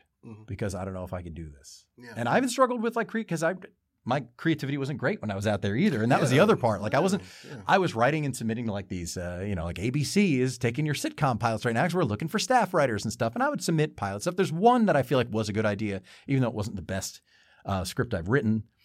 But I would like write and submit to all this stuff. And I wrote some other things. I wrote a spinoff based on a web series some friends of mine had done. And it's like the stuff just wasn't that good. And I was honestly at the point where I was like, I think creatively I'm done. Maybe I'm not as good as I think I am. And I remember even having the conversation with my parents and again, my girlfriend at the time, and just saying like, maybe I just need to put all this behind me and I'm just going to become an electrician or a plumber or something, like learn a trade that pays well. So at least I'm not gonna have to worry about money. And then just like forget, like at this point, close the book on all this creative stuff. Yeah. Definitely a crossroads. Yeah, for sure. And it's one, and I feel like that's because I've talked about that again, kind of in bits and pieces. But I feel like that's kind of like you're going to Amsterdam moment. Yeah, well, where it's like I need to reset and figure out what I'm going to do because I can't continue the way things are going. Well, the other part of that was for me, I was in education for about 7 years, but I was always like fringe. So there were times when I was a co-teacher or a paraprofessional. Mm-hmm. There were times in the summer where it was my show. I was a classroom teacher. I was the guy. Right. You know what I mean? And but to get the final certification to just be no more fringe, classroom teacher all the time, mm-hmm. I needed to do the alternate route that you could do here it's called the alternate route program here in Jersey, where you basically, it's a fast track to getting your master's and your certification to be a licensed practicing teacher here in New Jersey. So my family was crazy pressured to just do that after all the after the 5 years with the record label, after another 7 years of figuring it out with being a fringe teacher. They're just like, yo, like, this looks like security that you're not getting from these other things. This is safe. It's a government job. You should just do it. And then my mom, her idea was like, you can be a college professor, like right afterward, not knowing that that's a whole – you work your way up to that. You don't just like go on Indeed, college professor. Let me just apply that real quick. Yeah. You know what I'm saying? It doesn't work that way. You work your way up to it. So I remember I was getting ready to do it. I had talked to a couple of classroom teachers, and one of them put me in contact with her daughter who was doing the actual, she was just finishing up, and sent me the email with the whole breakdown of it and what I needed to do, and at Rutgers, or I could do it at Essex County College or Union County College. I could just do it. Right. And I was getting ready to sign up and just start it, but God, the universe, whatever you want to call it. Whatever you want to call it. Some kind of intervention. Yahweh, Yeshua, whatever you want to call it. Buddha, Satan, any of them. Yes. Somebody. It was just like, if you do this, bro, you are going to be so sick and so mad at yourself in a couple years. You have no idea. So I was like, before I agree and like sign on for it, I talked to my principal at the time, Mark Hoyt, who was the principal at Union High School in New Jersey, really good friend of mine, also a Dallas Cowboy fan. From New Jersey, it makes no sense, but go ahead. It is what it is. Yeah. He had told me on a couple occasions, he's the reason why I got like full-time fringe teaching. Right. Full-time fringe. Full-time fringe I hope that's teacher. On your resume. It's actually, the term is paraprofessional. That's the term of it. I don't know. Full-time fringe sounds pretty sweet. But fringe teacher is basically what it is. Or co-teacher is actually the other term. When you write the autobiography, name the chapter Full-Time Fringe. Full-Time Fringe. There it is. There you go. That's talk about the teacher. That is 100% okay. It's the autobiography. I don't even want a piece of it. That's yours. Free for nothing. Just when you write the book. Can you write the prologue or the foreword? Dude, I would be honored. Thank you. Should I do it now? Like as a goof? I wrote a prologue for a book that has not happened yet for my friend Ryan. You did the movie trailer dramatic intro for the episode Cold, which was amazing. But I can't wait to watch it. Link in the description. Link in the bio. But I remember talking to him. Yes. I remember I went to his office. I went to Mark's office, and I'd always been in there. Like he's really good friend of mine. He's super hilarious. He should do stand-up comedy. The fact that he's a principal makes no sense. But right? Like, we were doing here. we were talking about, what I wanted to do, and he was like, "Listen, man, just do the alternate route. I will make sure you get hired. Like I will, just like I got you hired here. I will get you. Like I will hire you." So I remember asking him this point blank because this was when I made up my decision, my mind. I was like, "Mark, buddy, Just humor me. What is the starting salary entry level for a classroom full-time teacher in the state of New Jersey? Just for shits and giggles. I need to know because I didn't know. No one had ever told me. I'd asked around, but it was hard to ask like tenured teachers because theirs bumped up because they've been there for 15, 20, 30 years. They don't have a sense of the scale at all. Yeah. And it was different when they started. Right. On top of that. Yeah. So he told me it was $62,000. Mm-hmm. And first of all, I knew already in my head that entry level TV producer, radio producer, board technician, I knew already they make more than that. Fresh out of college, I knew they made more than that. So already I was mad in my head. I'm just like, my parents are pushing me to make less than I would with my actual degree because I actually have a degree. Actually, that's what gets lost in this whole, like all this family pressure of go back to school. I was like, I finished school already. And I went for something that I actually wanted to do. Mm-hmm. Like I wanted to be in the world of communications. I just didn't know what I wanted to do in it. I thought it was going to be as like a beat writer or journalist for like a sports team or whatnot. But as I got into it, I'm like, maybe not specifically that, but I want to be in something in that world. I don't know yet. In media, in TV, on camera, it's off broad camera. Enough. Broadcast. Like, I can find. It's broadcast. Yeah. The word broad is in it. So once he told me it was 62, I told him, I was like, well, Mark, I got a degree already. I don't know if you knew that. Mm-hmm. He's like, wait a minute. You do have a degree? I was like, yeah, I got a degree in journalism. Yeah. Penn State, motherfucker. Penn State. He knew about Penn State, but I don't think he knew what I went. He knew I had a degree. He's like, $64,000 to start. Exactly. Excuse me. That was before. That was gross. That wasn't that. You misunderstand. So once I told him that, like a light bulb went off in his head. He's like, actually, I know a guy that you should talk to, a friend of mine. Our kids play soccer together. I think he works for the New York Giants, Gordon Deal. I think he's got a radio show, I think in like South Brunswick. I can put you guys into contact with each other. Like he's like, cause I didn't know. He's like, Ugo, I didn't know. You've worked here for like 4 years. Like I didn't know. Yeah, you've been full-time fringe for so long. I've been full-time fringe so long. I just think of you as a full-time fringe guy with the name that begins and ends in a U. Exactly. So he puts me in contact with Gordon Deal. That really, they're landmark moments, major moments, like in a YouTube video or whatnot. Like, so I'm saying, like in my life, that was another one. Mm-hmm. And is this prior to or after Amsterdam? This was after. Okay. Yes, this was after. So your mind was already closer to being right. Yes. Than you were. Okay. Yes, good. I'd already cleaned things up. Okay. I'd already made some big changes and cut a lot of people off and made a lot of big moves already mentally and physically. So because had this happened before, you might have been more easily swayed. Yeah, that's why I wanted to check. Because again, for people who are just like, wait a minute, where's this fall? That's why I want to know. I'm like, so your mind was already right, and your gut's already telling you like, yes, you're not going to be happy if you're doing this. Yeah, which you have to. People downplay it because logic gets in the way, but your gut Your gut knows. Knows. Like, it knows you better. You got it. You got to do this. It knows you better than anybody. You know, your gut and your mind, your heart. I mean, the three of them, they know who you are. Yeah. They know it like a back of your hand, literally. Yeah, exactly. Yeah, because they're part of it. Because they're part of it. But a rim shot. Biology. See, that's what you get when you're full-time fringe. You learn biology. You may not make a mint, but guess what? You learn the body is a series of organs. This is why now. See, Connor. This is why I said we can't do like I can't promise it's going to be a straight hour. Had we stopped at an hour, you'd be like, "You're done." I had an ADHD brain, so if you guys were boring, I'd be out here yawning and stuff. I'd be thoroughly entertained, dude. This keep flowing. Thank you. All right, good. Because I mean, look at the time, and I'm just like, if we'd stopped at an hour, it would have been like, "That's it. What happened?" Yeah. Well, no, but it's like for we're on a roll. So like when we're getting, I'm not afraid to get deep on the show. So it's just like, no, let's talk about this stuff because again, this is one of the reasons I like having a conversation like this. First of all, yeah. I know you're willing to be open about this stuff. Yeah. And also, people want to hear.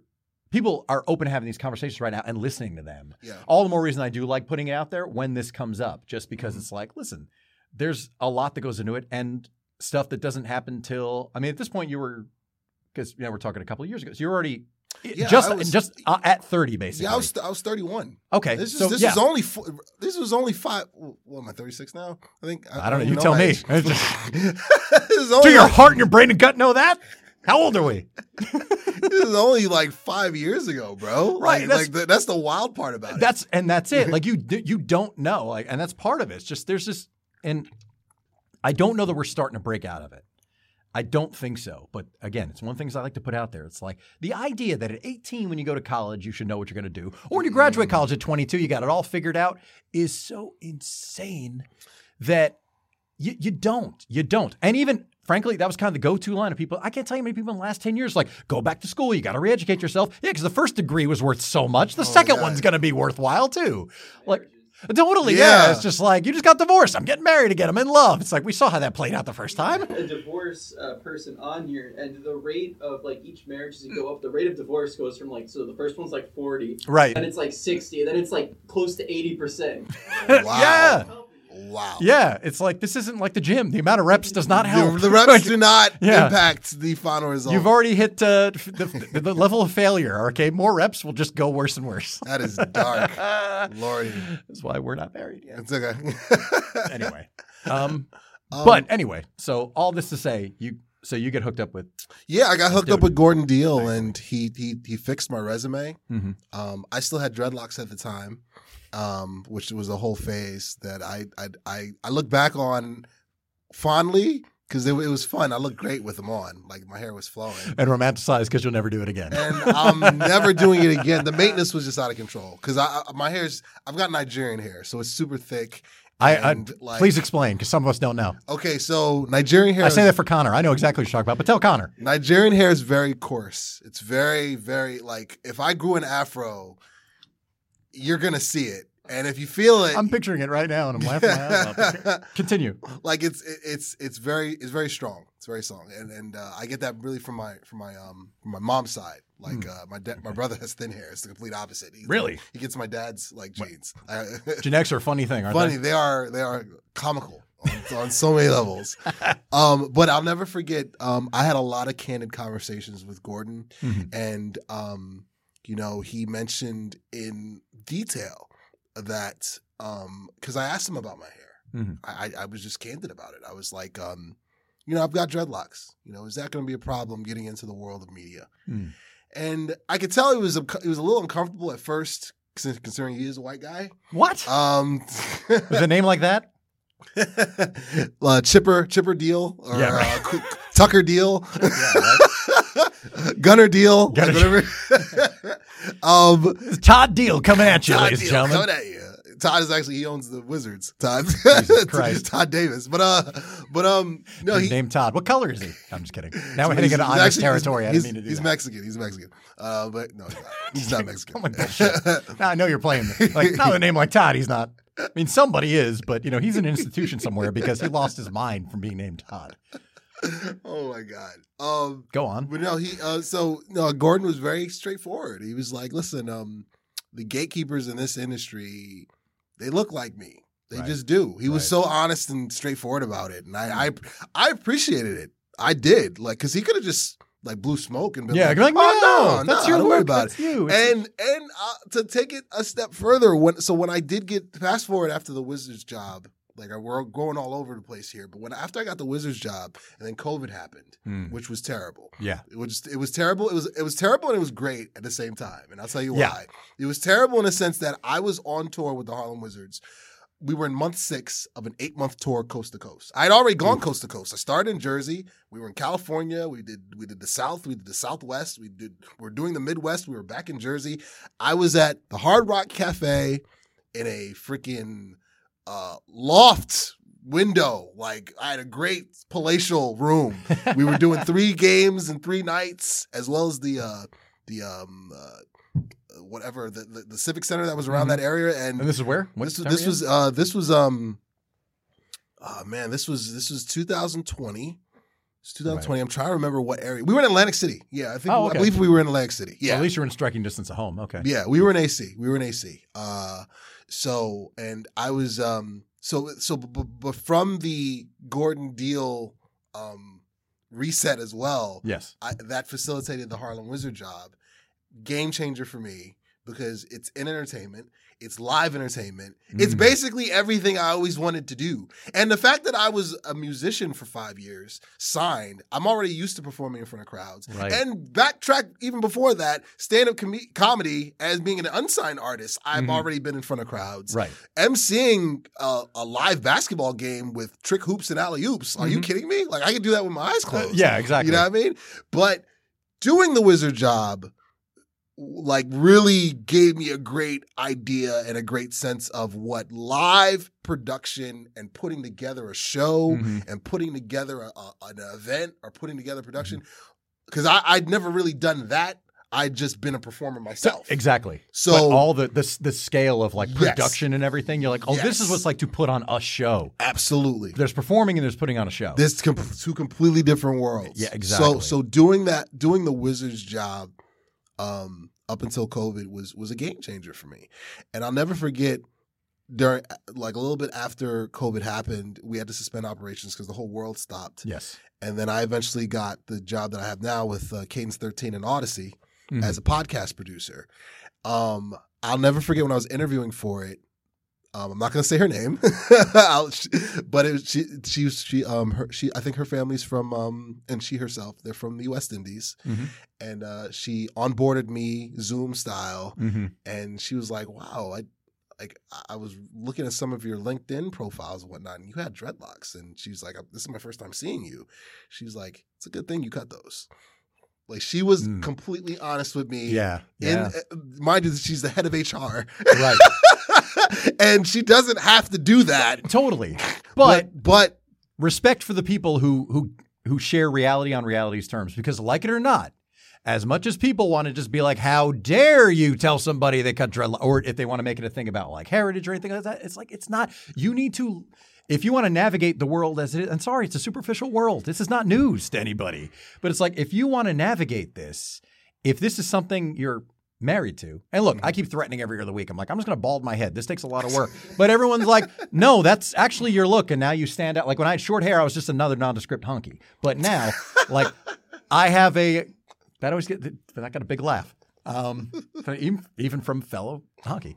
So I said honky. I've used that word so many times on the show. I mean, look, it doesn't actually hurt. Like George Jefferson was saying it 50 years ago, and I don't think anybody was upset. I don't think anybody was getting pissed off about me saying the word honky. Wow. I hope not. Because I'm going to keep saying it. Anyway, but rimshot. It's like post-production rimshot. Anyway, but the idea of just like, yeah, like when I had short hair, it's just kind of like nondescript. And like this period, I stopped wearing, you know, my earrings and everything like that. And just again, because of COVID, just didn't get a haircut for like 19 months or however long it was, 17 months. Yeah, my brother was cutting my hair. And well, that's the funny thing. Too. Again, my girlfriend at the time was just, we were locked down, and I got a haircut in December, and then it's like April, May-ish. So this is about 3 years ago. And I had clippers because I try to maintain my neck just because, like, that's something guys don't pay attention to. That's one of the things I pride myself on, the details. That's true. So I have clippers and a mirror and everything, and I just maintain my neck. And I said to her, like, should I just shave my head?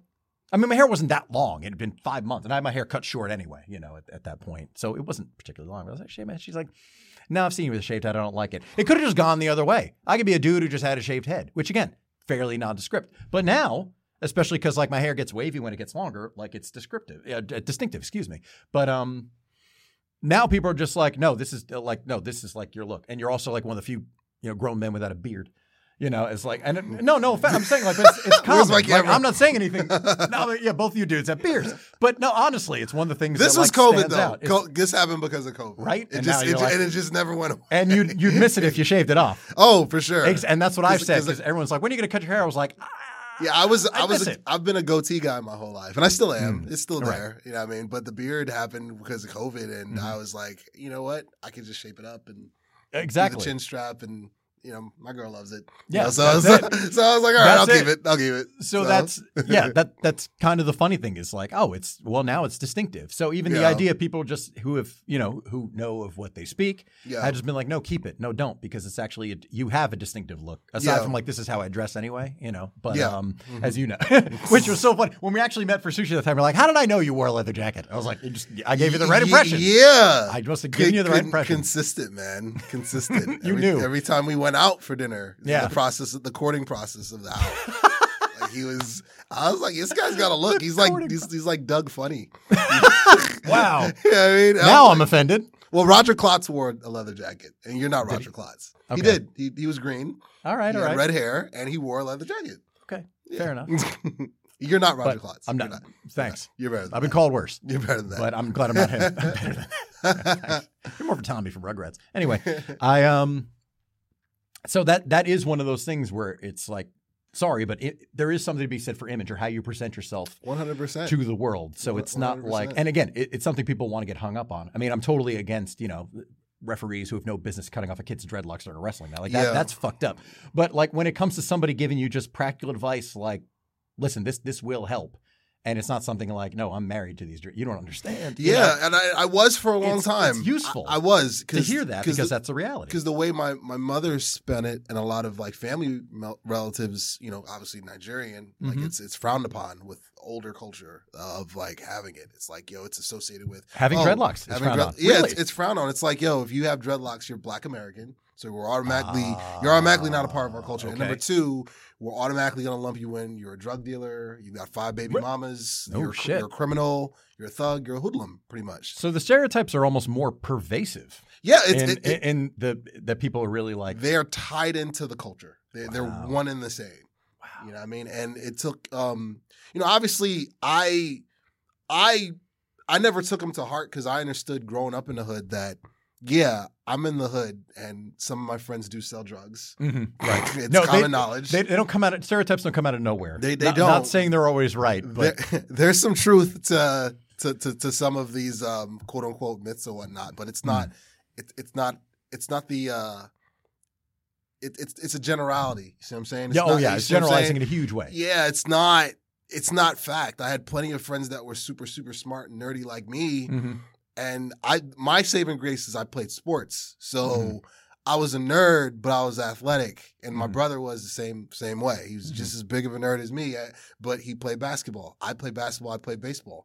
So, yes, I'm in all the GT, gifted and talented classes, and I got good grades and so forth. But I play ball, too. Like, yeah, I'm tall. I'm African. I got long arms. You see what I'm saying? Like, so you dig? Like, and I can talk sports. I can talk shop or whatnot.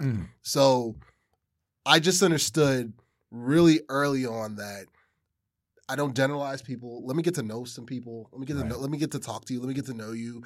And college helped too, because going to college and getting away from my comfort zone and getting away from my, you know, common environment or whatnot, it was great to go to Pennsylvania. And, you know, I'm still really close friends with a lot of my friends from college. You know, most of them live in New York. Pretty much all of them live in New York or Pittsburgh.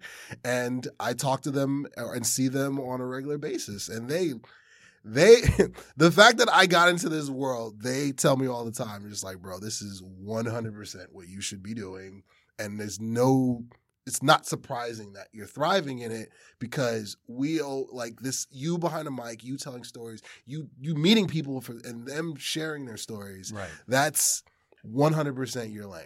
So it's like, But again, if I would have gone in closed-minded, oh, this person's from such and such, like, I'm not even going to bother talking to them.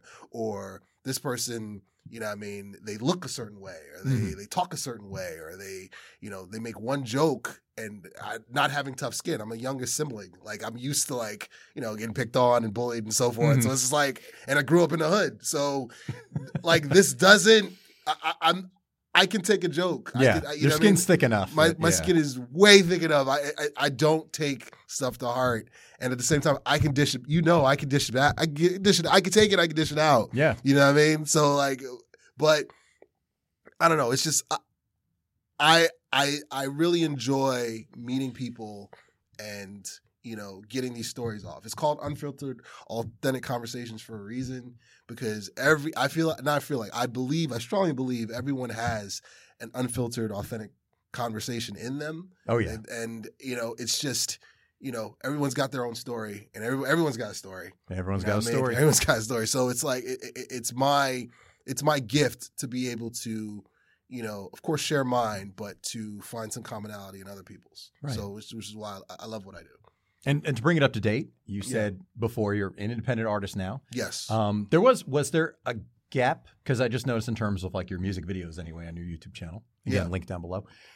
Was there a period where music was on the back burner, or you weren't actively doing it? Oh, okay. 100%. I mean, when because you are now, you're releasing singles, as you said, kind of like as they come, I got back to it. When a big part of that was depression. A big part of that was like, what's the point? Nobody's listening to it. Nobody's hearing it. Nobody's buying it. Nobody's buying it. Nobody's like, why? Nobody's watching it. I'll drop a video and I'll get like 500 views maybe on YouTube. And it's just like, all right, congrats. Yeah. You know what I mean? Low ROI.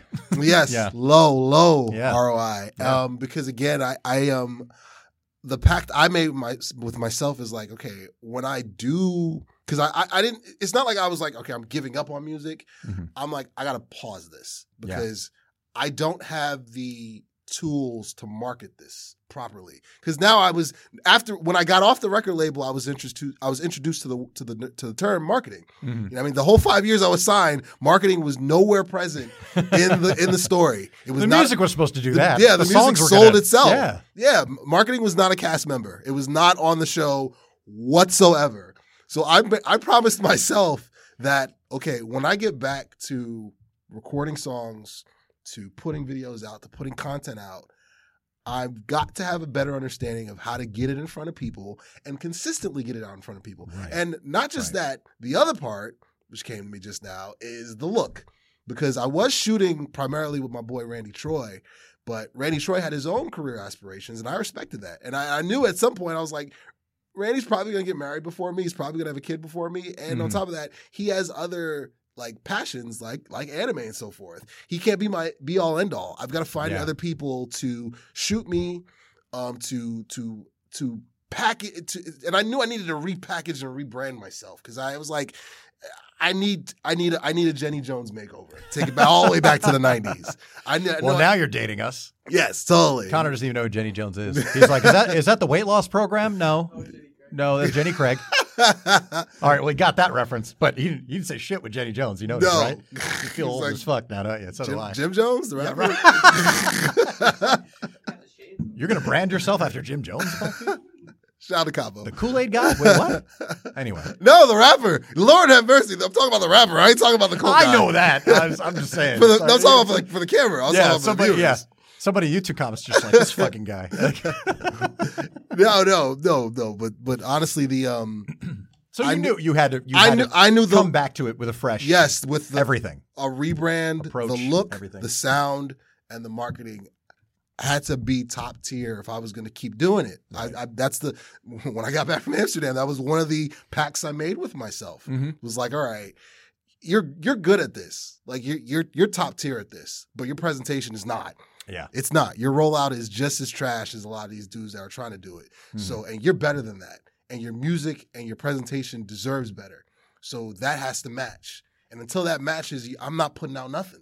Mm-hmm. I just said that flat out. So I think I put out a video, I think, in 2018. I shot part. Randy Troy shot it. It was part of it was in Philly. The other part was shot in Dominican Republic, which was super fun for a number of reasons that I'm not going to mention on camera. Nope. He's happily spoken for. And I'm happily spoken for. But what I will say is I just knew that the look had to match, like I mentioned before. Yes. So Eddie Harthrop put me in contact with A1 Vision, who is my primary videographer now, who shot with everyone. He's been on the podcast, episode 4, which I think is to date, I believe that's the highest viewed video episode I have. I think that over 8,000 views for that one. Nice, which is nuts. Very nice. Like he shot with Busta Rhymes. He shot for Netflix Stranger Things. He shot with Jadakiss. He shot with freaking a bunch of international Latino artists. He's probably one of the most in demand videographers, not just in New York but in the country. Period. Mm-hmm. Like A1 Vision's that guy. So when I got hooked up with him, the first thing we shot was Jonah the Great with me, him, and Eddie Harthrop, which again, like I mentioned, is the theme song for my podcast, and it was a movie. He's a huge Christopher Nolan fan like me. He's a huge Batman nerd like me. He's a huge movie nerd like me. So we both get each other. Right. And every video we've done 6 videos now, I believe. Mm-hmm. Each and every one is a standalone movie. I think we just shot the 7th one, Whole Vibe, Willie Beeman, last month. That one's on the way.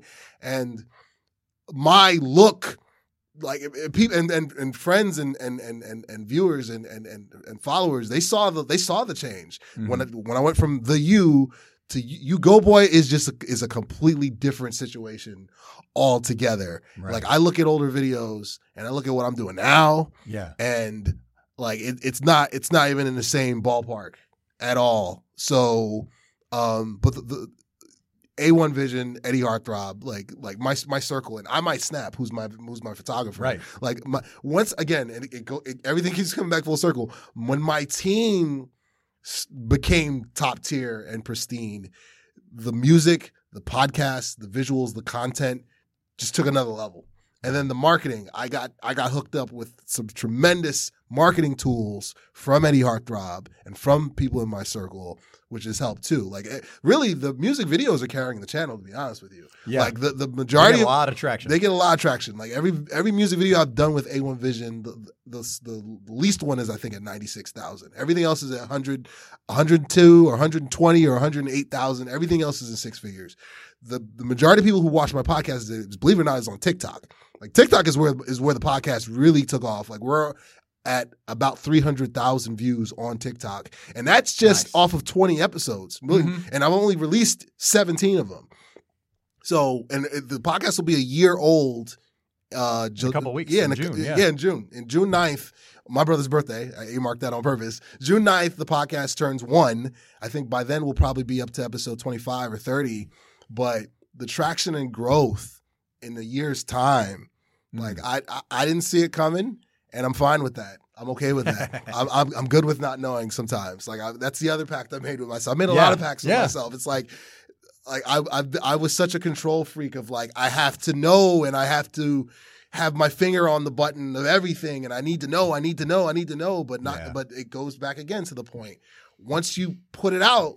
And once it goes public, once that YouTube video goes public, or once that clip that you clipped up in your home, in your dungeon, in your war room, your bat cave, once that goes public and you let that shit go, it's not yours anymore. Right.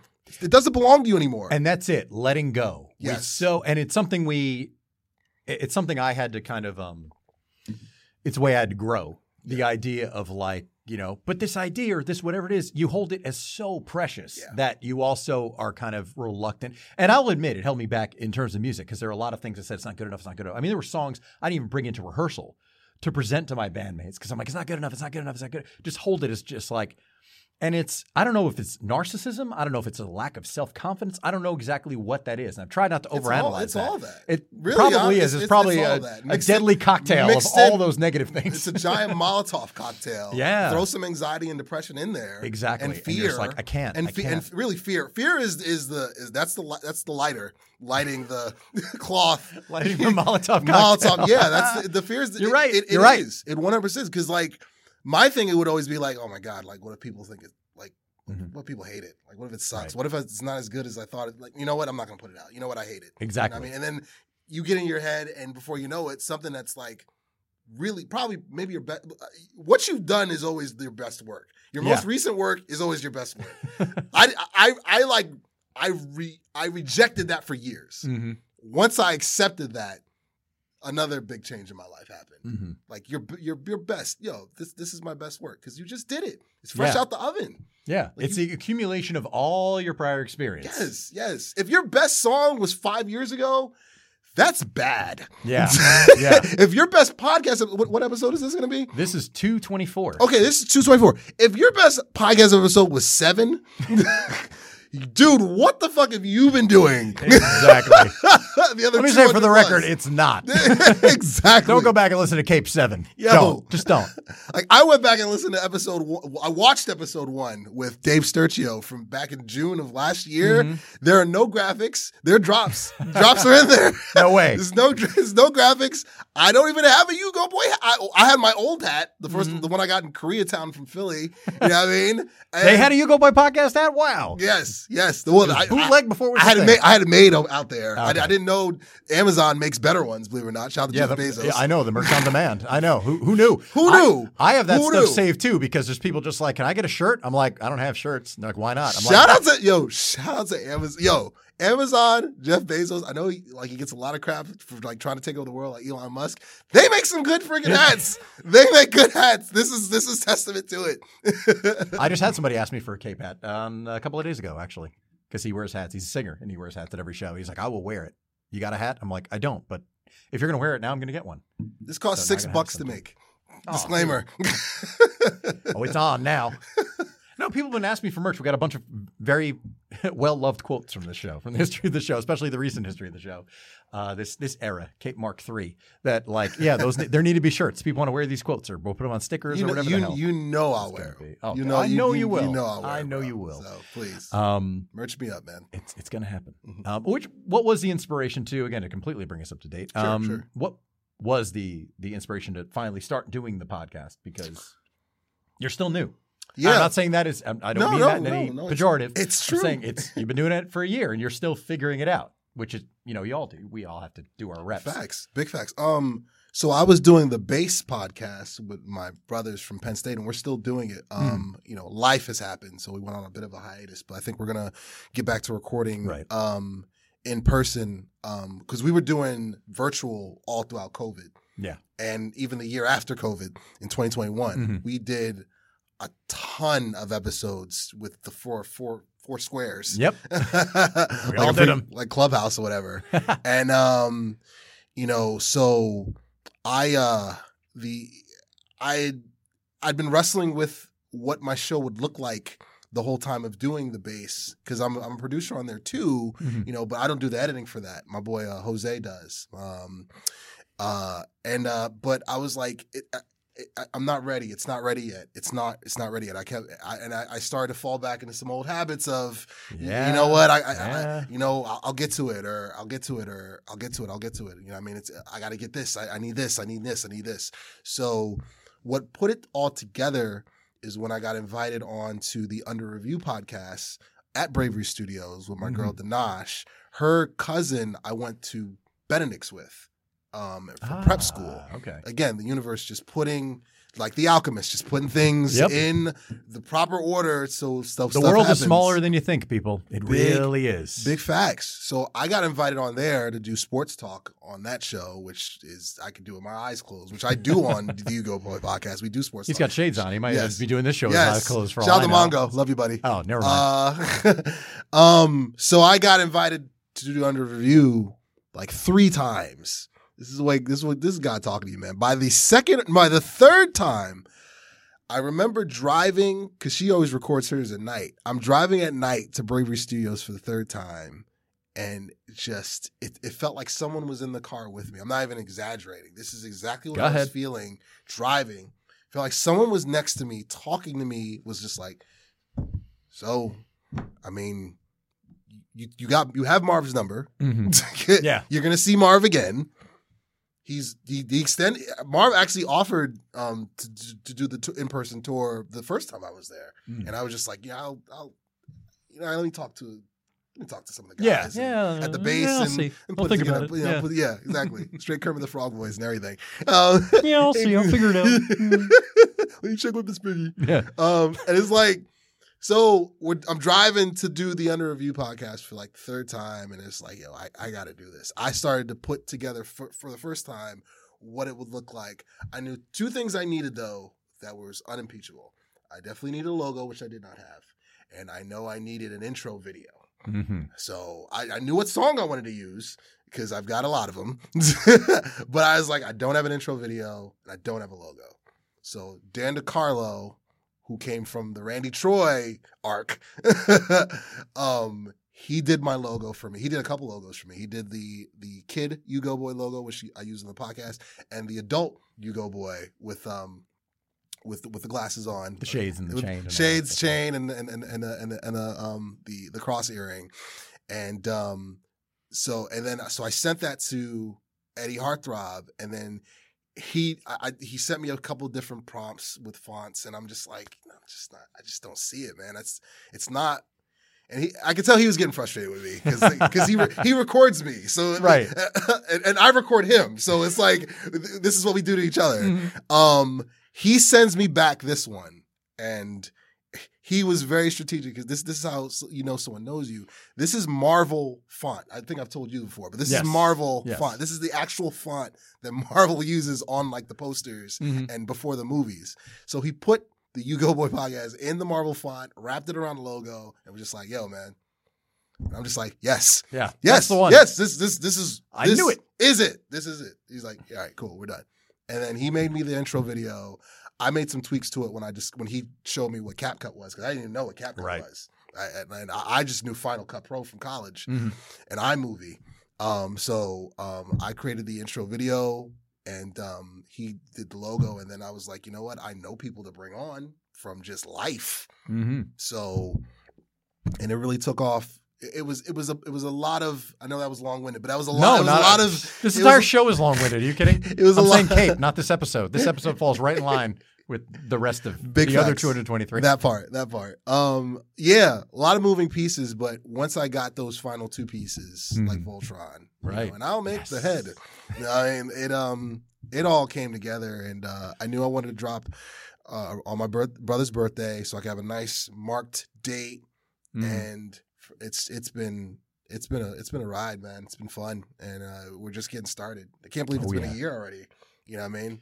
Exactly. And I loved when you came on, man. I did. I mean, we had fun. I knew when we did the Die Hard panel, I was telling Jason this. I didn't tell you this. Oh, God. I was like, from the first 2 minutes, not even the first 5 minutes, I was just like, I'm getting everyone on here on my show. They don't even know it yet, because I just know that the energy's there. Because we all do this, so we know what this world entails. Yes. And the conversations are going to be really good. And that was the thing, too, with even doing the panel, because it's just like Marv had us on, a host in his own right. Yeah, a podcaster. Yes, exactly.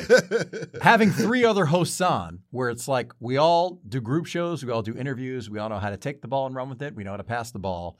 So I say this all the time. I do this on this show. Like, it's just like, I make sure I get ringers. I'm like, here are people who show up who like, I could just sit back. I don't need to say anything. Like, I could just let the people I have on go. And that's fine. And like, that's what he did. He stacked the deck with getting all of us because he knew we'd be fine. And at the same time, he's like, oh, they're all movie nerds. This is going to work well. And it did. Yeah. And that's what I was just like. And again, even that, it's, you know, when you click with people, which you ultimately needs to happen in person, yes, which was solidified when we all went out to sushi night, which was amazing. Yes. But even on Zoom, it's just like, we all get along. Yeah, this is going to be just fine. He gets it. This is going to be just fine, you know? And that's why Connor fits in so well, because he's sitting here and he's enjoying himself, and he's just like, I thought tonight was going to be a big drag. And here I am now, I'm actually laughing and I'm entertained. It's like, this show's not so bad after all. Ming warned me, and yet, you know, here I am at 10 p.m. Anyway. That pretty much brings us up. Now I'm going to do posts on my shows. I normally don't. I may have to.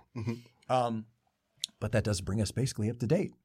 And And again, we've talked privately about a lot of the stuff that, you know, the importance of like mental health and getting your mind right and things like motivation and all that, because there's a lot of great information out there, and a lot of you can learn from other people's experience. I'll say that too. You know, other people have gone through stuff and they are willing to share it with you, so you don't need to go through the same things, but you may need to hear some things a couple of times before they finally click. I can say that's absolutely true for me, and you know, it takes. I can't remember. I would love to give credit with who said it, but I can't recall who said it. And I know people, you know, talk about like, motivation doesn't matter. It's just like, you know, discipline's more important, blah, blah, blah, blah. It all counts. Yeah. But the idea of like, you know, when it comes to motivation, I wish I could remember who said it, but they said, you know, it's like taking a shower. You don't take a shower once and you're clean and that's it. It's like you need to keep doing it. Like you need to keep it in there, because otherwise, and look, I completely agree. It's like, yeah, you need to keep putting good thoughts in your head, because as people who are, you know, predisposed for whatever reason with anxiety and depression, it's like, well, yeah, we need to put good ideas in our head, because left alone, you know, I shared the quote, you know, stand guard at the door of your mind or something like that. I'm forgetting exactly what it was when I hit 100 days of meditation earlier in the year, 100 consistent days in a row. But that's what it is. Like when the guard at the door of my mind falls asleep, that's when the thoughts come in, and the unhealthy thoughts, let's say. And it's something you need to make sure you're putting good information in. You got to make sure you're getting this right, scraping off the residue. And it's tough. Oh, man, it's tough to go through. We even talked about it. Maybe you don't want to say it, but like, are you in therapy or have you been? Are you currently? I haven't done the therapy thing. You know, here's why I haven't. I'm not opposed to it. I think I know unequivocally, because I'm big on manifestation, and I want to say the overwhelming majority of things, especially post-2019, has come into fruition. So I already know I'm going to need it when bigger life moments take place, when marriage takes place, when kids take place, when you're out of your depth. Yes. When you're out of your depth. Big life changes are going to call for, just with the way my mind's wired, 1,000% I know I'm going to need it. The reason why I haven't done it to this point is because I've been the therapist for so many people in my life. Like I'm the Dr. Phil for the much better looking. I am the Dr. Phil for so many people in my circle, relatives, close friends, my brother, both my parents. They come to and I shied away from it. I shied away from it for a number of years, and. It's not easy because unless you are completely made of steel, it's hard to not absorb other people's emotions in some way where they just roll right off you. It's like, it's a bucket, man. You do take it on to a degree. It's a bucket. You're right. Everyone has their own, and it's not an endless. It's not an endless well. You know what I mean? It goes empty, and when it does, you know, I can't talk to you today. Like I can't. Yeah. To recognize that. Yeah. That is an acquired skill. Yes. Yes. So that's a developed skill, I should say. And I'm so used to. Again, I know. I just know me. I know it's gonna happen.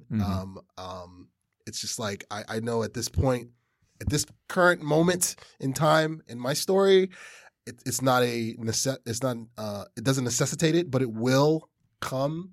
And I'll know when, unequivocally, I'll know when. But yeah, because you've mentioned that you've done it, and I applaud you for doing it, especially getting to know you throughout the whole process with the movie. Incidentally basically cast as my therapist. Yeah, that's how I pitched to him. I was like, I sent him the script. I was like, "Are you interested in reading this thing? Like, am I interested in doing no acting, doing what I do a couple times a week anyway? Sure." But I said, because knowing he's a huge Sopranos fan, I was like, "You get to be the Dr. Melfi in this thing," and he is, and so much so that you dropped a reference to Dr. Phil. I reference you being Steve Harvey in the script.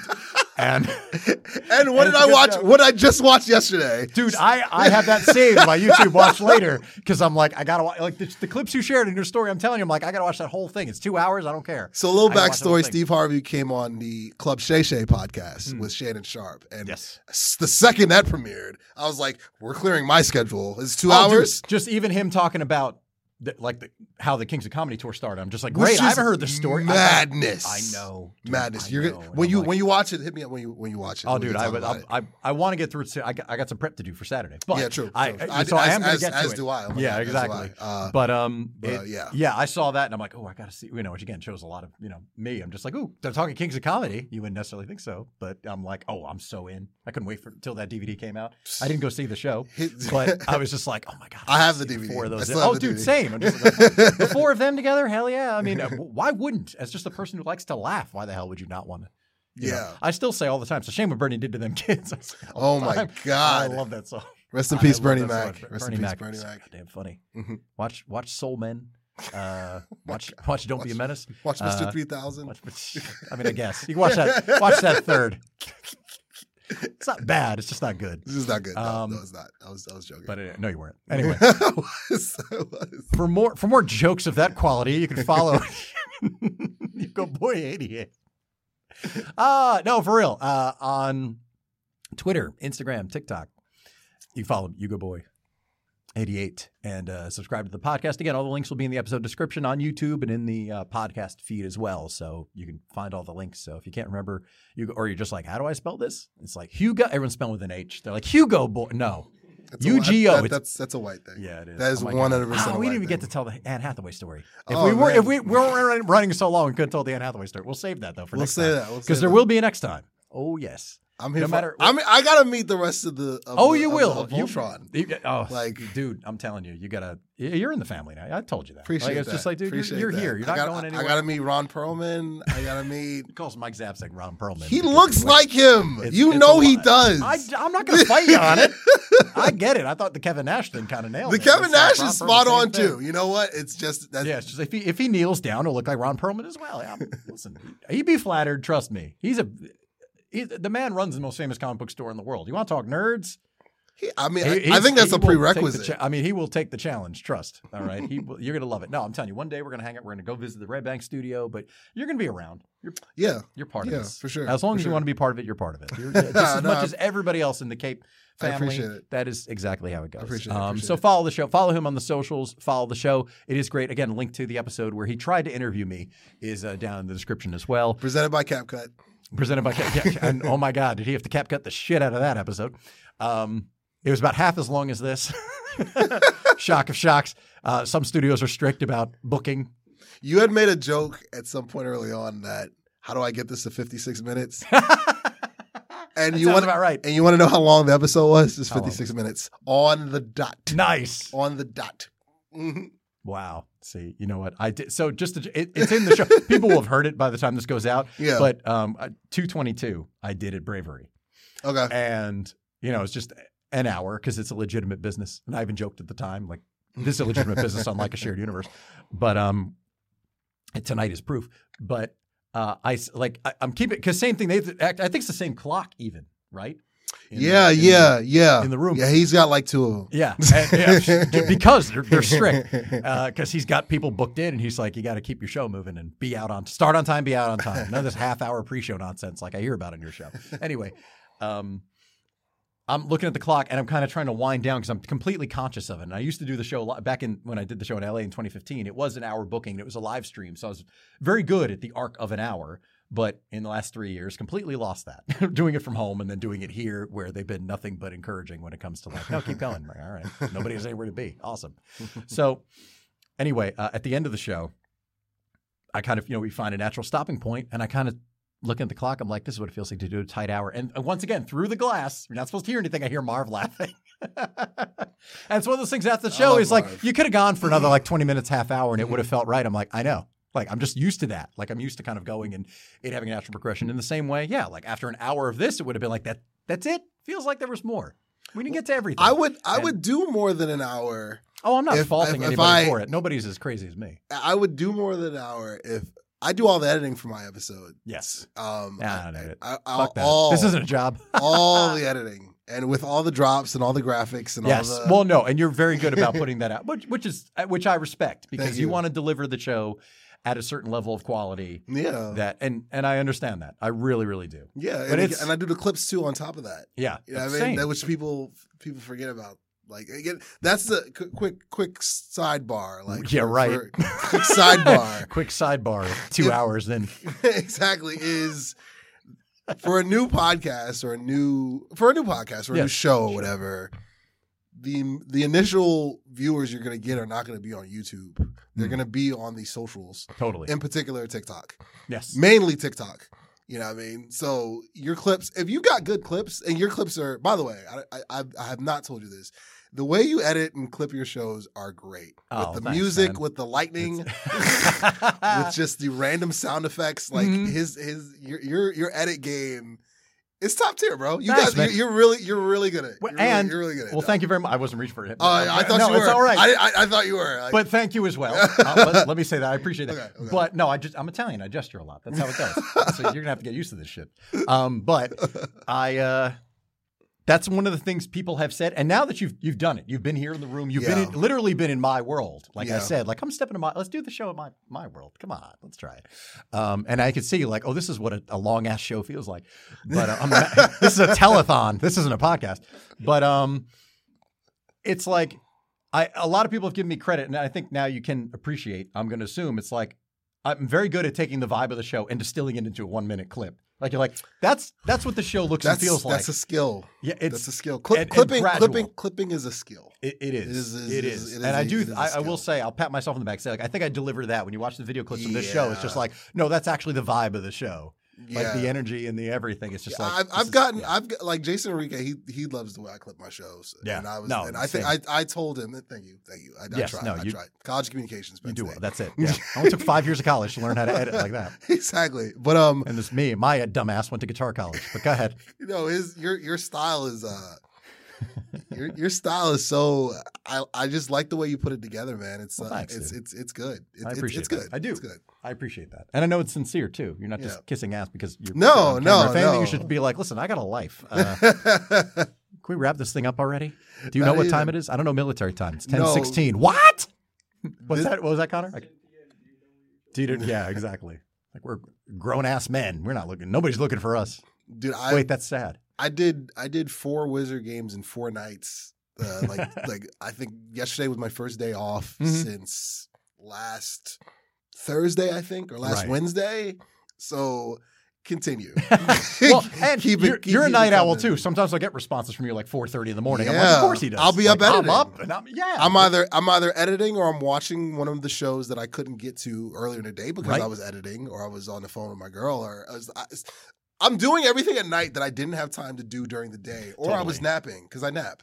You know what I mean? Oh, same. It's great. I've gotten over that where people are just like, oh, but if you nap, can't fall asleep. I'm like, I probably won't fall asleep anyway, but at least I'll be healthier. Like overall, I'll be more cognizant, and I'll probably sleep. I'll get more done later in the day, and I'll sleep better ultimately. People who don't understand, I'll feel satisfied and fulfilled. Yeah, they don't understand insomnia, which comes with depression and anxiety. Yeah. So I don't fault them. I'm like, you don't know. I wouldn't expect you to know. I'm not going to talk about Harry Potter. I haven't watched a single movie. So I wouldn't expect you to understand what insomnia is because you don't have anxiety and depression.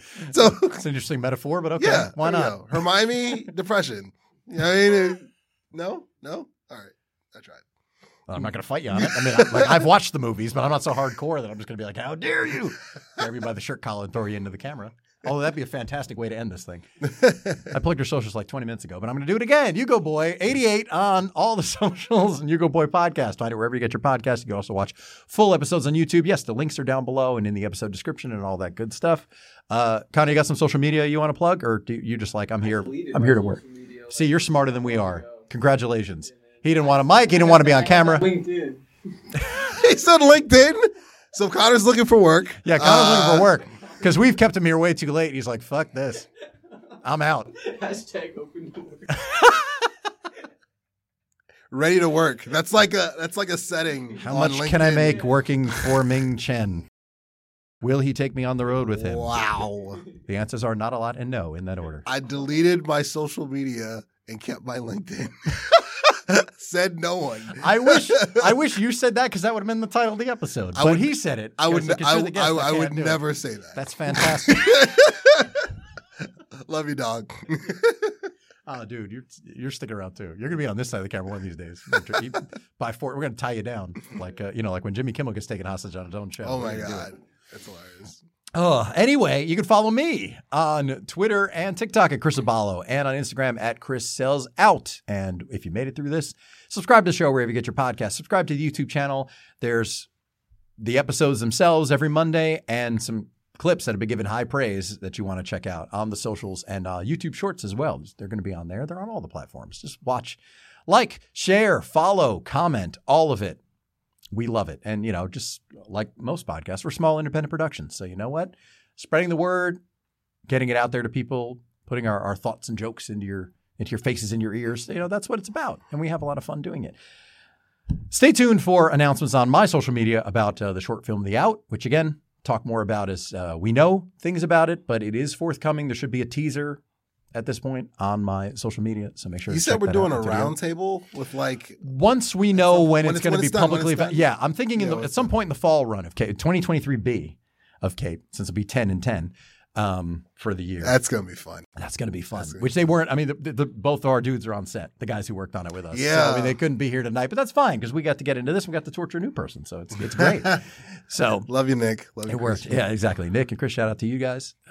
And we will. We'll talk more about that later in the year once we know people can see it, because it's pointless for us to talk about something. They're like, I have no reference point for what's going on. So again, I'm not trying to oversell it. I respect that. That makes sense. Yeah. So I just want to wait, and then that'll be like the official like special features will be on this show. So, you know, especially because I own the short anyway, so why not? Yeah. Anyway. Can I sit next to Nick? Sure. Sweet. Why? You guys have something going on? Yeah. Like, what is it? You keep talking about just like, is Nick coming to the show? I'm like, he's the guy. He's just the guy. He's great. Just so cool. He's another one, dude. He just shoot the shit out of everything he did, man. That guy shot this thing by himself. 2 cameras. It was pretty phenomenal. We'll get into it, you know, down the line with what happened, but it's like talented dudes. We found, again, we're leveling up. It's stuff that we didn't know a couple of years ago where things were going to land, but like where we are now. Yeah. It's like 2023 has already produced some pretty incredible stuff. It's amazing. Once again, get that stuff right with yourself. We cannot emphasize it and say it enough. You know, work on yourself, do the inner work, listen to your gut, all that. That stuff's important because you know, even though you don't know what's ahead, but you know what direction you need to go in, and you need to listen to that. Intuition, gut, you know, pick your deity, give it a name, whatever you want, you know, the universe, God, whatever you want to call it, you know, providence. Hey, it's, you have to trust in that, and you have to actually do it too. You have to get off your ass and put it out there. You can't be too precious about it, but you'll know, don't over prepare. You'll learn on the job. Anyway, having said all that, watch, subscribe, listen, share, follow, all that other stuff. Links are all in the description, and we'll be back next Monday with yet another episode. So until next time, for Connor and You Go Boy, this is Chris Abalo, and this was yet another experiment.